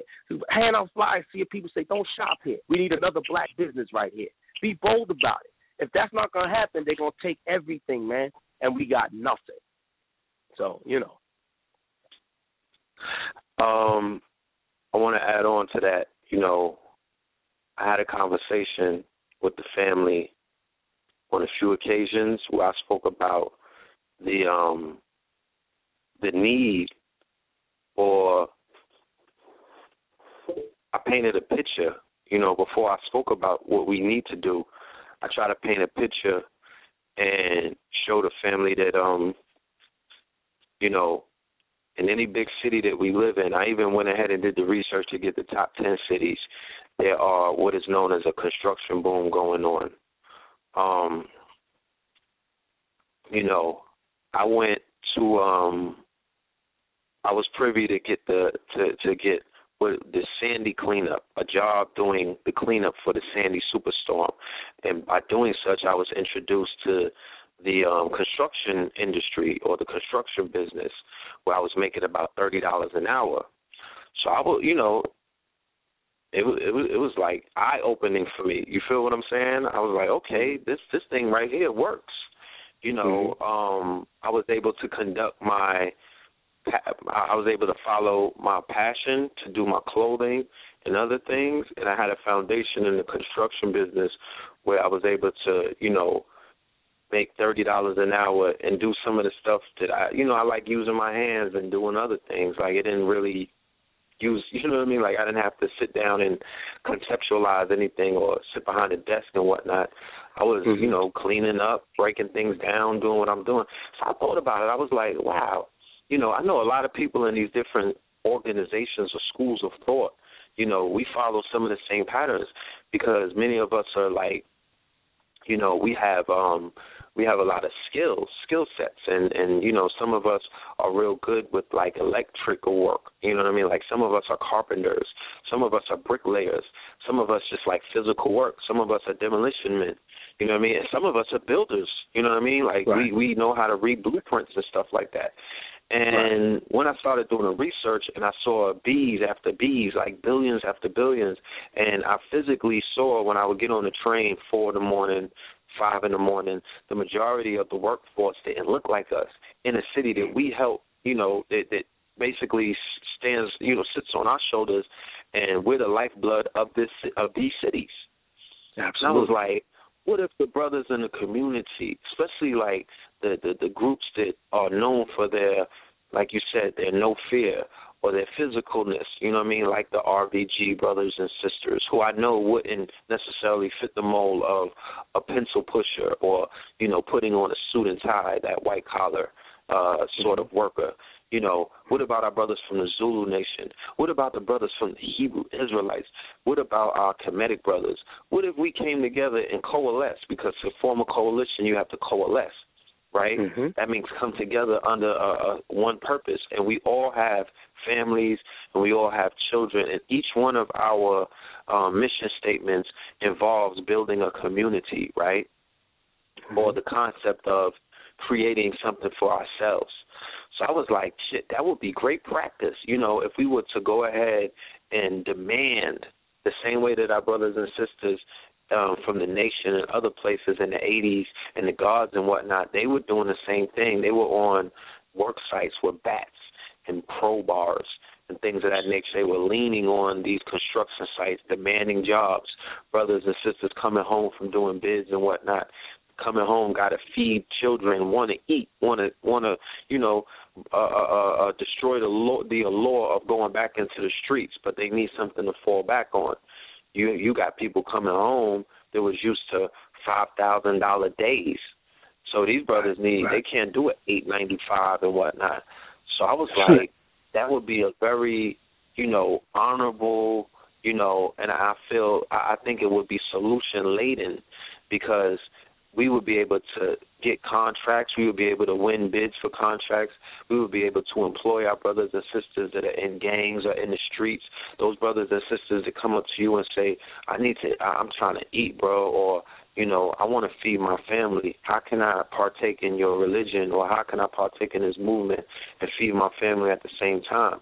It would, in my humble opinion, it, it would put to rest a lot of um you know, uh, disagreements or disagreeable energy that seeps in when there's a lot of lack in the community.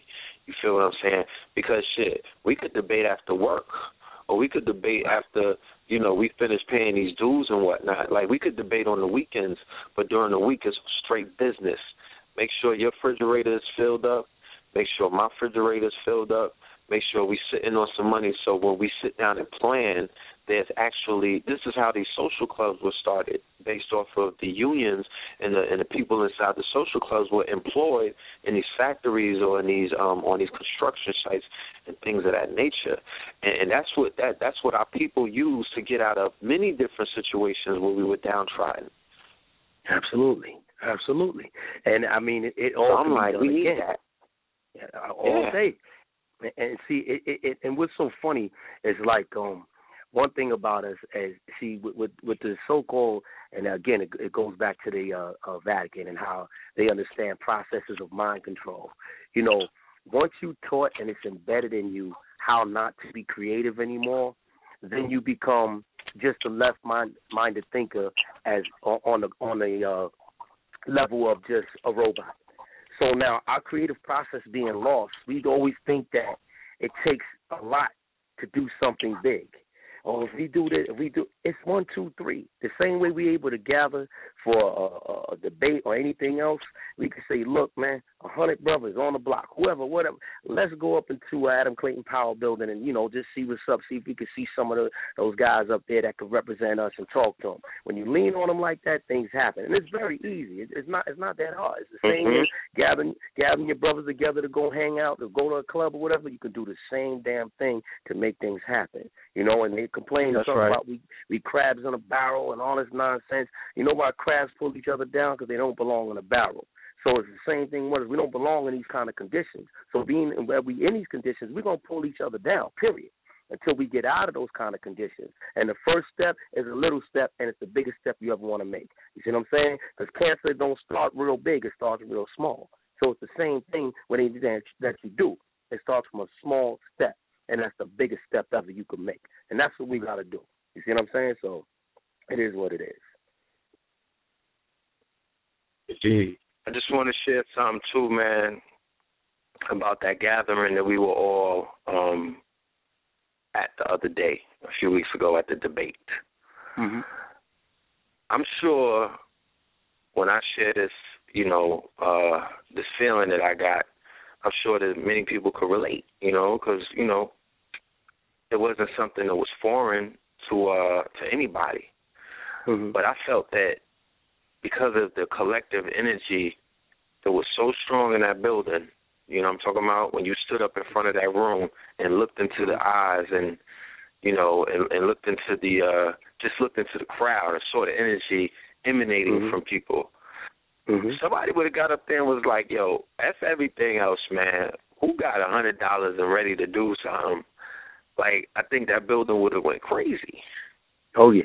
Oh, you know, because people were anticipating they wanted they they wanted to see that you know they wanted that action they showed up for that action they wanted to see that work but i know when people sat there and it's like uh brother Danyahla was saying you know and i, I saw them doing it with you as well you know um people were coming up to everybody from every camp, Mm-hmm. Mm-hmm. Mm-hmm. and sharing their sentiments on how powerful, you know, the gathering felt, or how how how proud they were of the work that everybody was doing, and um, you know, basically like, yo, th- this is this is a great, this feels good.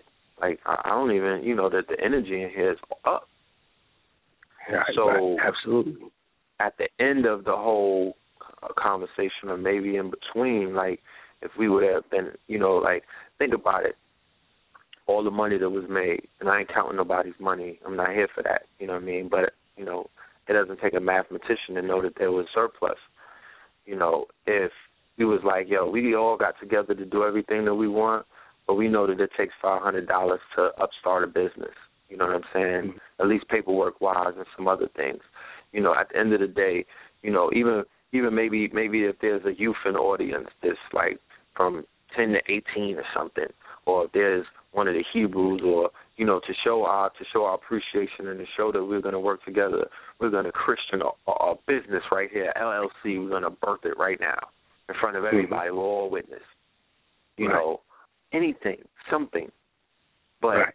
what I'm saying is I don't ever in my life again want to go into a building with so much people who are quote unquote vibrating on a high frequency and you know not take advantage of the fact that we are vibrating on on a high frequency. And from the studying that I've done they say that that's really all it takes. Right. That's right. that you could move a mountain with that. That's you know that that that, that that's the nucleus of change. It's that. So I'm not saying that we didn't that that didn't occur that day. I didn't say I'm not going to say that you know moves wasn't made, but I mean I'm more of I'm I'm speaking in general terms. Like beyond speculation because people will try to interject speculation into that. I'm like no, I mean straight up where somebody was like A, this is what we're gonna do, and B, we do it, and then C, we see the results. Right, right, absolutely. I mean, and and we have the opportunities to continue to do that, and and and it has to be a strong concerted effort to make it done. You know what I'm saying? Because that, that look, I mean, the bottom line is this: when you look at the damn devil, man, that damn cracker, he knew that. Look, I gotta, I gotta take these people on all fronts. And if we come together, you know, the French, you know, the Spanish, the Roman, look, we the Greeks, let's look, we one let's come together and just take them out. And we could do it by all means. So and they and, and the art is beautiful. They did it physically. But in order for them to even do it physically, they had to come from a mental angle first. They said, Let's study their culture, let's study their gods, so that we could go ahead and say we come in the name of your God. And then you know what? We're friends, and then we'll take everything from them physically. And then after that, it went back to a spiritual mind frame. They left the physical, and they dealing in spiritual. We have to do the same damn thing, man. This, this, this. If anybody in their right mind believes that, um, there'll be change for our people without any kind of uh, uh confrontation, they're out their mind. Because this this white man ain't giving up that seat. Period. He's not giving it up the seat saying, you know, let's you know what, this belongs to you guys, let's share it. You know, and that's his little secret and let, you know, we'll share a couple of seats, but we're not giving it up. So in order for things to change, it is going to for you know to make a damn bomb. You can't put it back together. So you know they have to detonate it. They have to let it explode on the ground. All right. So th- things going to happen. You know, so it, it, so before it happens, we have to make concerted efforts to go ahead and make any kind of change right now. You see what I'm saying? And it's not it's not it's not now, but right now. And it just got to be done. Somebody just got to jump up and say, "Let's do it." You know, and so that got to be a thing. You know, being that it's brought out, brothers got to roll like that. The next time we together, just put things out there like that. Look, we got to make a move. You know, so it is what it is, man. You know, and that and, and that's why that's why we gotta take this veil off of everything. And you know, when, you know, when I was talking to the uh, brother Danyahla, the King was bringing things out. You know, as far as the King James subject and all these things. You know, and how the Vatican plays a heavy role in all of this. I mean, with everything, and that's why we gonna lift that skirt up and let the people see what really is going on. You know, people are afraid of to, to pick up what they know as the Bible because what has been pushed and taught about it. That is a white man's book. You know, you give the white man too much credit. If you read the Bible, the things in there, how it tells you how to treat your brother, how to treat your, your, uh, uh, a so-called servant, how to do all these things. How could you give a white man credit when he never followed any of those things? How could you say that he was the one that that's his book? It's impossible. You know, and so when, I, when you see our people fall under that guise to give him this kind of credence, it's like, damn, we still have a slave mentality. You see what I'm saying? In order to come out of that, we have to unveil everything, rip everything apart. Let's break it down and see where everything lies. You know, when you deal with the the Moors, when you deal with the the Muslims, when you deal with the Hebrew, you see, oh, wait a minute, man, this is us. But he's trying to take it apart and say, well, no, this is not you. No, this is not you. That's not you. And the funny part about it, when you go into the history, how he pushes it, all those things he claimed to be. So it's like, okay, well, who were we then? What were we? You know, and they have no answers for us. You see, so now this is why we have labels. You're black. Uh, you know, but, uh, oh, okay, that's a color. What's my nationality? Who am I? You know what I'm saying? What's, what, what's my credence? What's my laws? You see, so this is where we lost that, and this is why we we're coming up with this lecture to bring these things out. Me and Danyahla. So it's not necessarily to even as Danyahla is going to bring out, not to, to match about King James or homo or whatever. If you understand that very book has been covered for you to hate, you know, and and and and, and the one who who who allowed it to be in your hands, so that'll take away from you want to even deal with it. This is why he was so beat up like that. He was a faggot. I mean, think about it. There's a book uh, uh, about Malcolm X. And this this book, I mean, it's thick as hell. But you know about his uh, what, what's that guy's name? Manning Manning um, um Marable. And Marable. he wrote, yeah, Yeah. Marable. And he wrote that you know Malcolm X was a faggot. Okay, that he was that he did homosexual tricks in jail. I mean, so what you got to understand, how you going to try to destroy this man's legacy like that? But these are all planned operations. We need to Yeah, take that and he legacy died the day the book came out. You, you see what I'm saying? So now check this out. Why is it that they didn't put anything like that on a Martin Luther King? Because his type of black manhood, and you know, and he did a great job and what he presented. But it, it, it it's not necessarily a threat. That's somebody they could work with. But you know, we can't have another Malcolm. So you know, see, he was a faggot. So notice everybody that comes up like that, they always trash him as a faggot. You, Yeah, we, we, we, can, Go can I jump? Can I just uh, add on to what saying real quick? absolutely. They did, they did the same thing with Khalid Muhammad too. Because if you ever Mhm. watched that debate between Jordan Maxwell and Khalid Muhammad, what was the what was the main thing that Jordan Maxwell said? Jordan Maxwell said, "Listen, man, you sold out because your college education was paid for by the Ford Foundation." Now Mm. Khalid was like, "I don't know who the hell who the hell I got, I got I got a grant to go to school. I don't Right. know who the hell gave me the grant. I got a grant to go to school, so I went to school." But see, Right. ever since Khalid died, they've been trying to paint him in that light, like he was really secretly dealing with the elites and he was dealing with the Illuminati and he sold his people out, so forth and so on. Like you said, same thing with Malcolm X because that is what they do. So, the, so what that does is that that makes certain people not want to deal with those guys anymore, or you start having doubts about great black leaders about how great they were because you've been you're being force fed this false information. So it all goes back to the Bible, which is why I'm making this presentation to begin with. It has nothing to do with defending the character of King James, the man himself. It's really a defense of the Bible. But in order to, to defend the Bible, I have to exonerate the man of the false claims that's being made against him. That's the point. That's right. Absolutely. Absolutely. Well, You know, hell, uh, listen, a hundred years from now, if this kingdom goes on, which you know, according to our belief, man, the Most High going to destroy this place, man. The sooner the better, according to the scriptures. But let's just say, for uh, for the sake of conversation, if America was to continue another hundred years, what will they say about you, Hashar? What will they say about me? Mhm. What will they say about red pill and blue pill, man? What will they Right. say? You don't know what the hell they're gonna say, man. If you Right. allow your enemies to tell your story, Tell your they ain't gonna tell the truth. They ain't gonna tell the truth, man. And this is what happens to great black leaders. And I'm gonna tell you something. You red pill and blue pill, you brothers are great black men in the community, man. You're doing a lot of great works. The brother Hashar and the AOC camp, they're doing a lot of great works, man. We just have to be sure, man, that we tell our story and we make sure that those that are behind us, if we don't make it, those that come behind us, man, tell the truth about us, man. And that's what we want to do for all of our forefathers, whether it be Khalid Muhammad, whether it be Malcolm X, whether it be King James, whoever it be, man, we gotta tell the truth. That's what it's about. That's right. That's a fact. Indeed. And more importantly than anything, brother, we want to honor the fact that if you did the research, it deserves, you know what I'm saying, our receptivity and our scrutiny as well. You know what I'm saying? right. and not out of not out of a place of antagonism. It's just like, okay, let's see what you got. Let's review it. You know, this is the information age. Peer review. Shit, we finding out, Mhm. yeah, everything else that we thought that we knew, you know what I'm saying, has some level of of of uh, review to it. Yeah, that peer review is necessary, man. We look forward to uh, you know, seeing what you got. Bring it to the forefront. Put it on the table. Can I ask you? Can I ask you a question real quick, brothers? Um, let me ask you a question because we I hear the word peer review thrown around a lot um, in the uh, you know in the conscious community. I'm gonna make a Yeah. statement. Whether you brothers agree or disagree, not everything that's peer reviewed is true either. You know what I'm saying? Not Oh, everything that course, is I agree.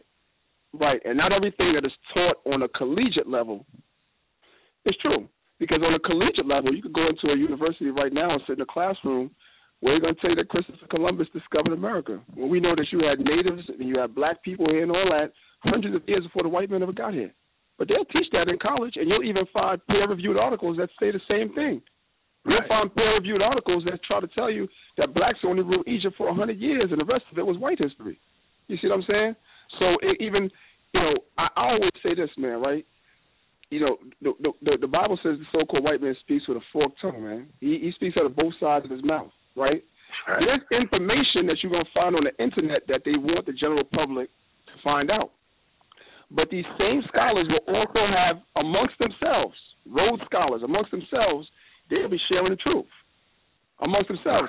There's certain historical books that are really hard to find because they don't mean it for the average person like you or I to get a hold of those books. So they, they want us to get a hold of the books that you can find easily in the library. Just walk in, there it is right there. You go into Barnes and Noble, you find it, there it is right there. And I'm not saying that there's not truth in these places. I'm just saying it's easily accessible. But the truth, they write these books and they keep it away from you, but they share it amongst themselves. But now, like you said, in the age of information, a lot of information is leaking out, and we finding out that the so-called white man speaks out of both sides of his mouth, man. On one hand, he's telling you this, but on the other hand, over here, he's telling you that. And like like the brother said, man, it's a beautiful statement he made. The spirit will guide you to which one is true. You're gonna read this, you're gonna be like, yep, that's bullshit. You're gonna read Right. something else, you're like, you know what, that's truth. I don't know if it was blue pill or red pill that said that, but whoever said it, that's that's truth, man. Hundred percent. Yeah. Blue. Right. And, it's deep too because like like with that peer review it's basically analysis of people with the same mind you know and and, and then you'll have uh, let's say five people agree on the same thing and then write a thesis on it. And then after that you'll have six people that agree in contrast that and have a thesis on it. So when we look at it again it's the powers that be that uh, sets up this structure that okay, this is how it is, and so forth. We got to break the mold as our people. We got to set the standard, and the way to do it is go and attack. I'm telling you, man, brothers have to get together. Go up inside of those damn colleges when they have those debates. You look at the the okay, this guy's going to talk on uh, uh, uh talk about uh Egypt. Uh, you know the Kemetic brothers need to say okay, and he's going to debate this guy on on this kingdom. Brothers need to get together. Say all right, twenty of us, let's go.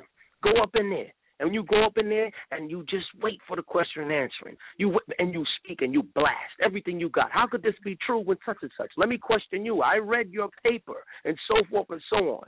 You got That's to right. turn head. I've- Other than that, that's not gonna happen, man.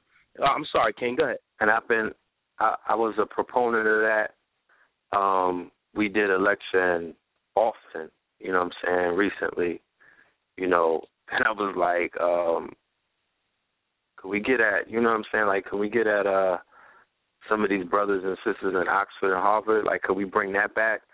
Because just with some of the information about their history and our history and the um achievements that we were able to accomplish and the fact that we were responsible for um civilizing their civilization their their their culture and their civil we brought them out of the dark ages you know that right. alone needs to stand up against right. what it is that they're standing on and completely topple it and you know i feel that that would be um in our current generation you know what i'm saying that will be um, a, a a moment, a historical moment that will completely break our people out of the spell.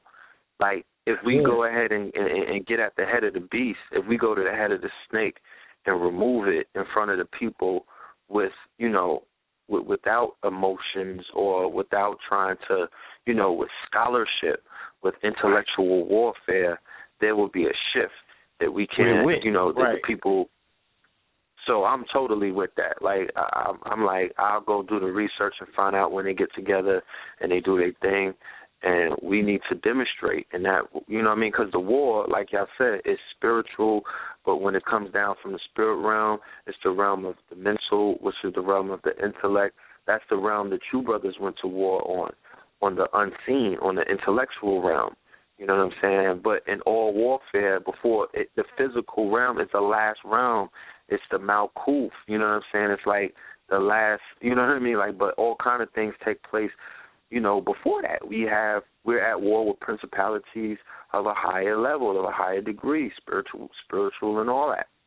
Absolutely. You know, so we got to sharpen our swords because that's what they that that they never want that, and Right. because of the recent, um, I would call them fatal flaws that they've made in their scholarship, that they have, Mhm. they've allowed their mainstream media to put it out there, like when Obama brought up the fact about you know um, their involvement in the Crusades and the Inquisition, and Mhm. um, how inhumane it was, and the fact that they can't, you know, they can't um, Point a use finger to modern Islam. day. Right. Yeah, they can't point a finger towards Islam because their backyard is completely, you know, is is is is is filthy as hell.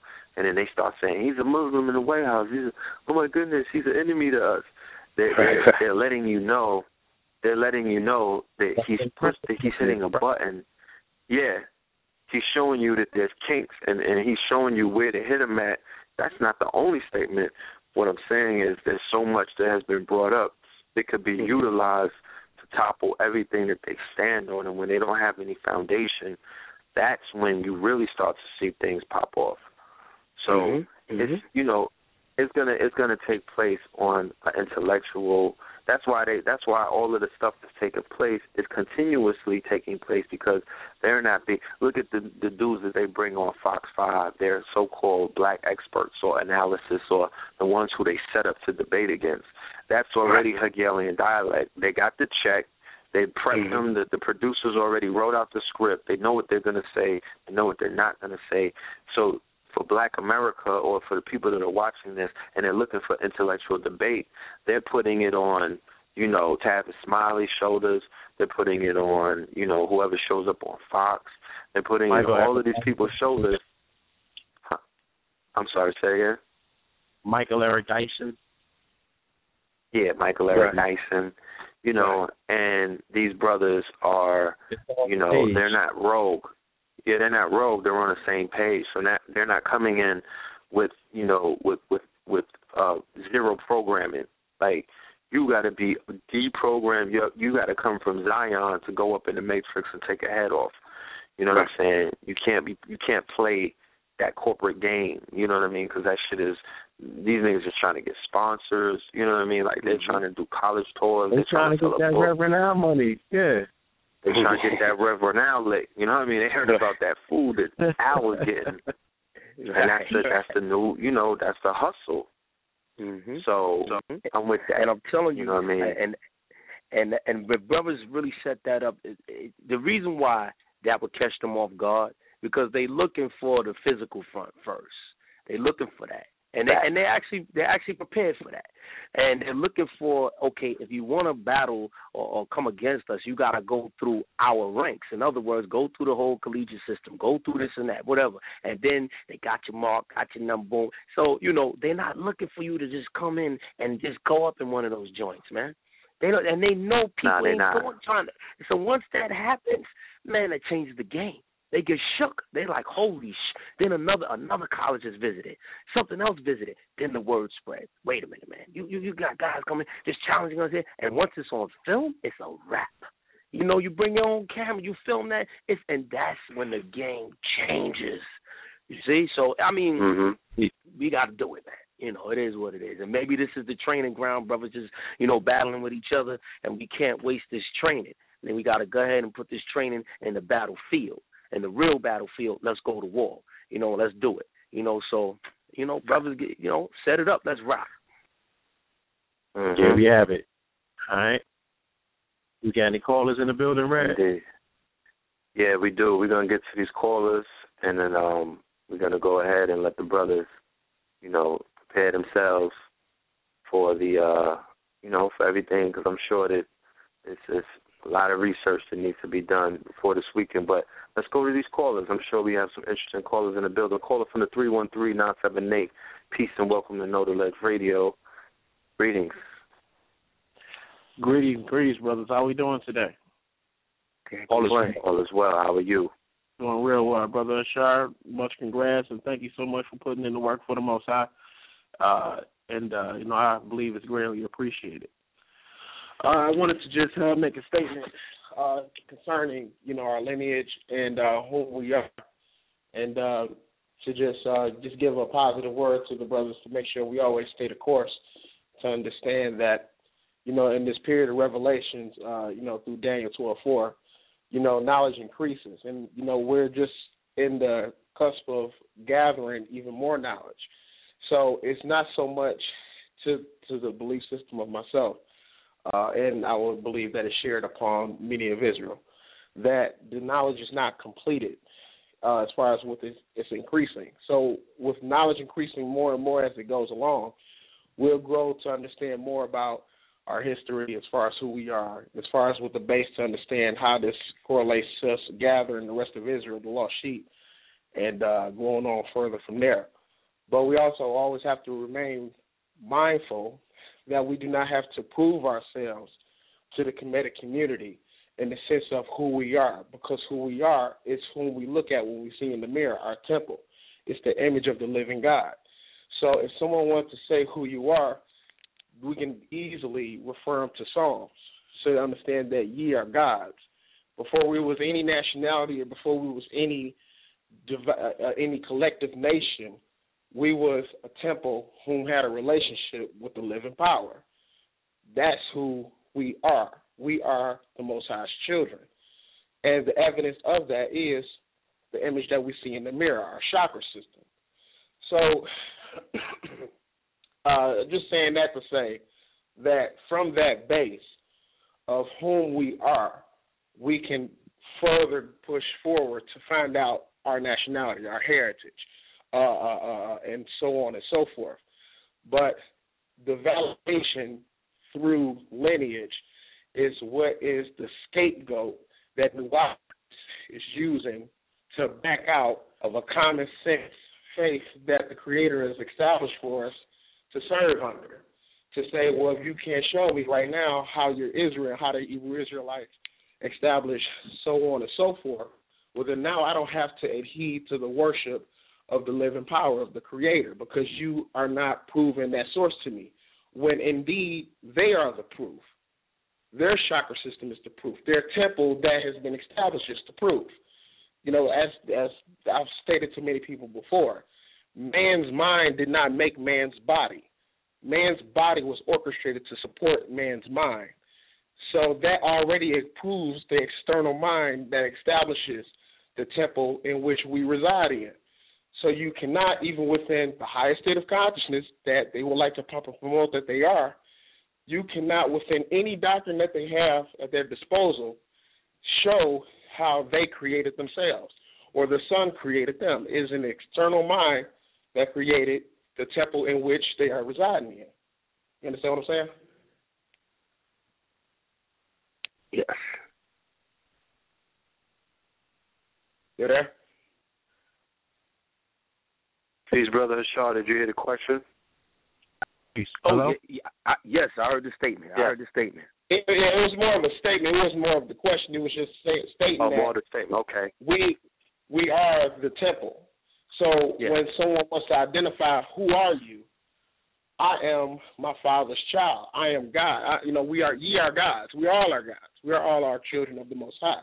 So that is the base of who we are.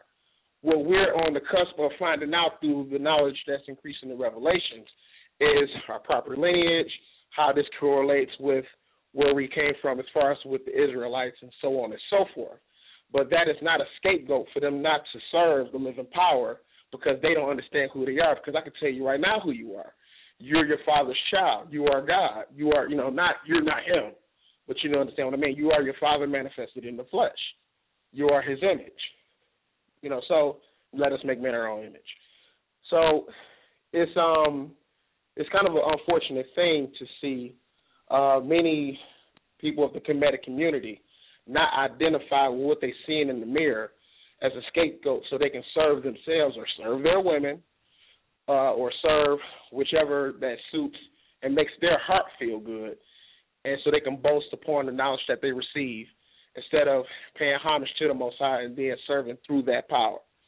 So I'm just I just want to drop that jewel in for y'all. All right. All praise. All praise. All right, no doubt, brother. Thank you for that. Okay, let's go to our next caller. Caller from the seven four zero six three zero. Peace and welcome to Know the Ledge Radio. Peace, brothers. How's everything going? All is well, brother. How are you? Wonderful. Good. Uh. Good. Good. Uh. Good. Our lesson tonight. Uh, thank you so much. Uh, I, I got a, I got, a, I got a question and a, and a, and a statement. What, what, uh, you know, when, when you, you look at, you look at, you look at the serpent. You know, back in the Old Testament, you know, when uh, the Messiah called a group of people, he, he said, "You are of your father, uh, the uh, serpent of old. The, uh, you know, you've been a killer from, from the beginning." Now, that particular race of people that came out of uh, Cain, was that part of the European race? Danyahla, you got that? because I I I asked that I, I I go back and I look at Abel got hated on by his brother Cain, and when I looked at it, I believe that Cain was not the son of Adam. Cain Cain was the son of the serpent. Serpent in terms of symbolism, whatever it was. And when you look at everything today, the European is either represented by the eagle or he's either represented by the snake. You go back to to Rome when Rome went into war, they had an eagle they they held up and they say, you know, this Rome, we come in and do what we do. They had an eagle. Britain had an eagle. Nazis had an eagle, and now we got an eagle. So what that tells me is that Rome never really went nowhere. And when the Messiah was hung on the tree, he was hung up by the Romans, and he said, "Father, forgive them for for they for they know not what they do." And I and I speed it up today, and I say, you know what? The opposition against the Most High children has always been either Rome an eagle, or a snake.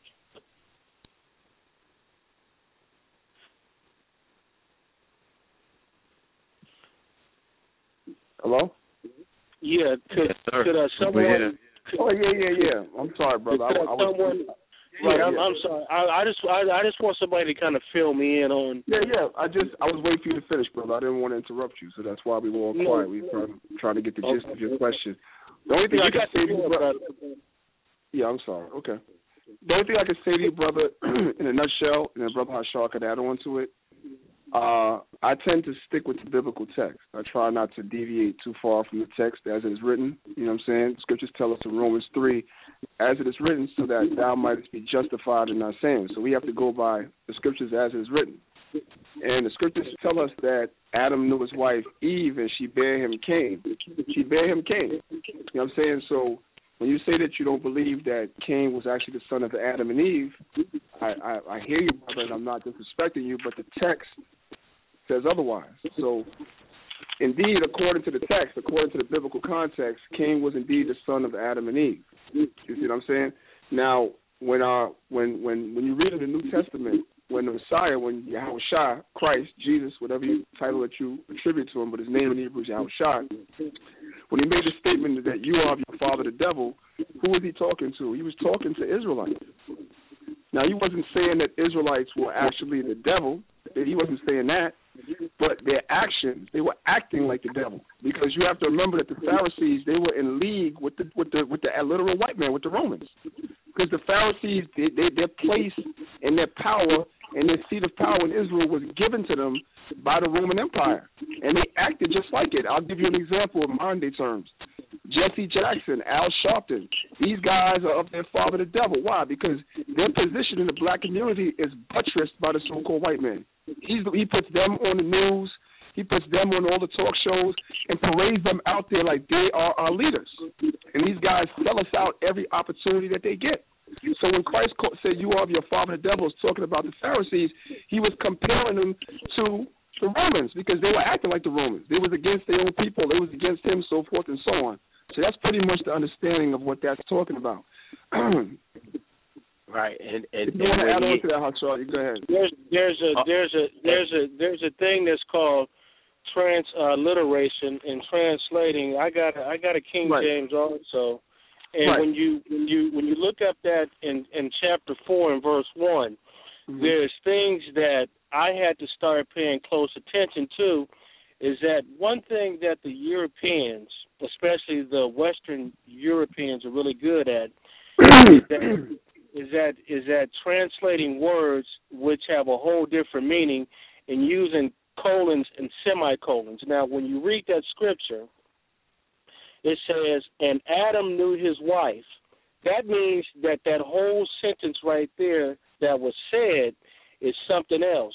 Now we knew that he he and, she conceived and bare Cain. Now the word Cain has a letter T right up on it. I don't know if your if your Bible has that, but if you go back to the very beginning of the Bible, because it's so important to read that very first page, because this is what he do. He will make changes right in front of your face, and if you don't catch it, this is what the going to do. Watch this, and I got the very first page. It says and the letter T symbol besides the phrases, translation, an easy to understand alternate meaning verse. And as I got to looking into it and asking other biblical scholars, a true biblical scholar say, you know what, when it when it came to the American language, they didn't supplement the right words in there when making the translations. Why? Some say to keep us confused. But if we go back to chapter 3, the word clearly says, as you said, said staying, staying in the context of the word, why would the word say, put he will put enmity between her seed and the serpent seed. Now, I got to thinking about that, brother. Now, I, I got a I got I got a ten acre ranch, and in the summertime, I got a creek that runs through there. And there's water moccasins and copperheads and rattlesnakes come out. You know, they don't scare me, but I I respect them and and they respect me and my gun. Now, I don't see anybody out there fighting with snakes, and especially black people. You know, when they if if, if it's a garter snake, they run away. All snakes are not poisonous, but we have to watch their movement. And when I look at it, why would the word says I will put enmity between her seed and the serpent seed? And the word serpent, when when I look throughout the Bible, the word serpent, dragon are are all used as symbolisms to name a specific person or a evil entity. That's what I want to lay down, brother. What what, what no. do you think on? Well, I don't I don't disagree with a lot of what you just said. I can find common ground with the excuse me uh, pardon me, I'm, I'm a little hoarse, so if I'm clearing my throat, pardon me. Yeah, but, um, all good. Yeah, I can um I can find common ground with a lot of what you said, but I don't think that the verse that you're quoting takes away from the fact that Cain was the literal son of Adam and Eve. Now, when when that prophecy was being made, that was a future prophecy. That was something that was going to take place in the future, because the seed, the woman doesn't actually have a seed according to biblical context when you study. The woman carries the seed for the man. It's the woman's seed in terms of it being her offspring, because the word seed is interchangeable. It can either mean offspring or can also mean you have a literal seed. So when it speaks about the woman's seed, it's talking about her offspring that she would bear for Adam in the future, because that chosen line would come through Adam, and in the future there will be enmity between that line, that lineage and the so-called white man, which is happening today. So that was a future prophecy. But as far as Cain and Abel, excuse, excuse me, as far as Cain, he was the literal son of Adam and Eve. And when you read further on in the in the chapters afterwards, you see how the Most High refers to Abel as being Cain's brother. But how were they brothers if Cain was if, if if Cain was not related to Adam and Eve? If he came had a whole different set of parents, then how were they brothers? You see what I'm saying? So the scriptures really explains itself. But I don't really want to, you know, I mean, we can Yeah, go about, on about this all night, so I really don't want to take up the brother's time with all this. But this is this you you bring up a lot of good points, brother. It's something I'll be definitely willing to discuss with you. I don't know if you're on Facebook, but you could definitely hit me up on Facebook, you- brother. We could talk about it more. If, if, right. If if you go to if you go to if you go to chapter if you go to chapter five and three, this is what really kicks it off, and I, I make it quick. It says mm-hmm. that Adam at 130 begot a son in his own likeness. Now, it speaks about a son in his own likeness, though. Why wasn't that spoke about over his first son, Cain? Which I like, I said, I, I I don't I don't think it was. It said he he, he begot a son in his own likeness after his own image. Now, why would that be stated, and why would emphasis be put on it? As I heard a Chicago journalist tell me, ed- editor of a newspaper who who, who, who does, doesn't work for him, she said we find our answers in reading in between the lines. Well, well, uh, let, let, let me just uh, uh, interject, if I may, because you also spoke something about when um, the Mashiach, when he had said that uh, forgive them for what they uh, know not what they do, and he was speaking to the Romans. Well, you mentioned something about transliteration. Well, the first thing is to understand it's not a translation. A translation is translating words from one language to another, and a, uh, transliteration is to represent a spell and the character of another alphabet. So when you deal from that perspective, if you don't know that, and this is something that Danyahla and Red Pill and Blue Pill was talking about earlier, if you don't speak the ancient tongue in which the scriptures were translated from, such as the Aramaic, such as the Syriac, the Syriac, the Assyrian, and the Hebrew, then you will get lost with a modern English mind reading old English and trying to interpret it with an understanding. Hmm. So you, you you find yourself, you know, stumbling and going through well they put a T here and it means this. And remember, it goes back to the very subject that we're also talking about. The Vatican knows exactly how to implement their plans and their understanding in the scriptures through their translations or transliterations. And that's what you're dealing with. And you have to understand that if you do not know the ancient languages of antiquity in which the Bible was written in, you are going to be a little off in your understanding. And it's no disrespect, but all due respect to um, getting to know the Hebrew, so on and so forth. So when you get to the John, when the Mashiach was saying that, Father, forgive them for what they know not what they do. Remember who was standing before him. It wasn't the Romans anymore standing before him. It was it was his people, and his people who gave him up.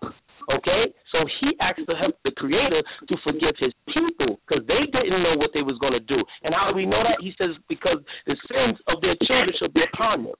So you know you get a better understanding when you learn the language, and you know that's it. Peace, pull Indeed, brothers. Thank you. All right, family. We are going to wrap the show up. I want to thank everybody for joining us tonight. Um, I look forward to seeing you brothers this weekend, you know what I'm saying, uh, at your event. And um, you know, definitely salute for the work, salute for everything that's being done. Uh, thank you, brother Blue Pill, for joining us as well on your travels and uh, have a safe travels. Do you brothers have any websites or any information that you want to leave to the family who want to contact you? Uh, Maccabee TV. Danyahla, you get do your thing. Yeah, right. Um, yeah, brothers. excuse me, brothers and sisters. Uh, you can reach out to us. Uh, we're starting a new channel on uh, YouTube that's going to be called Maccabees TV, and uh, you're going to see a lot of your favorite, you know, Hebrew Israelite teachers, cross section from different camps on that channel. So look out for that. Um, you're going to see a lot of presentations and videos that you're not going to be able to see anywhere else. Uh, so we'll definitely be promoting that. If you want to reach out to me personally, you can find me on Facebook. You know, Priest Daniel Allah. A lot of times, brothers spell my name wrong, so I'm gonna spell it for y'all. It's D A N Y A A H L A. So it's two A's in the middle. D A N Y A A H L A. You can reach me at Priest Danyahla on Facebook, or you can visit my website, therealjewsofblack.com. Uh, we're gonna have something for you brothers uh, this upcoming Sunday at Nicholas Bookstore, seven o'clock. Come join us. You're gonna get a lot of information. Also, April 5th at the National Black Theater. You know what I'm saying? We're going to be giving a whole bunch of presentations. Nasi Yashuvel, Brother Divine Prospect. I'm not to call him the young phenom. I'm to call him a prodigy, man. Cause everybody they gave they gave that name to Polite, so I'm to call him a prodigy. The prodigy, Divine Prospect. You're to see Brother Zion Lexx. You're to see Brother Hashar. You're to see Brother Gabar. And I'm to be there as well, man. We're just to be dropping bombs all day long, man. So come out, support us. Come with your notepads, your pencils, your pens, your questions, whatever you got, just come out and support us, man. We're gonna we, we're gonna drop that information for the community because we love our people at the end of the day. Right. And it's also yeah, gonna brother. be like a feast, so y'all can celebrate too because it's gonna be a feast up in there. That's right. It's gonna be entertainment. You know what I'm saying? We're gonna have brothers, you know, rapping, maybe somebody singing, whatever. It's gonna be it's, it's gonna be an enjoyable event. We look forward to it. Indeed, brother. We look forward to it. Salute. Salute, Kings. Brother Shaw, we got this conversation about putting this uh this hit team together. You know what I'm saying? That's what's up. I'm with it. I'm with it. Yeah, and we, we, we're going to talk further about this coalition as well. Okay, that's what's up. Y'all got my number, so just holler, and I'm ready to roll. Indeed. All right. Again, shout out to Nicholas. Right. Join them on Friday for Brother Joel and, and Sister Monique's baby shower. All right, we salute them. Just send them love and praise into the family out there. Um, real love, quick, red and yeah. blue. Yes, yes indeed. Red, um, real quick, um, could you please give out that information for Blog Talk? Because some people want to know where they could, how they could listen to the show. Call in. They want to get the exact address, website to listen into the show on Blog Talk. To this show? Yes, to this show, Know the Ledge. Oh, yes, indeed. Know the Ledge Radio. You can find us on Blog Talk uh, forward slash Know the Ledge Radio.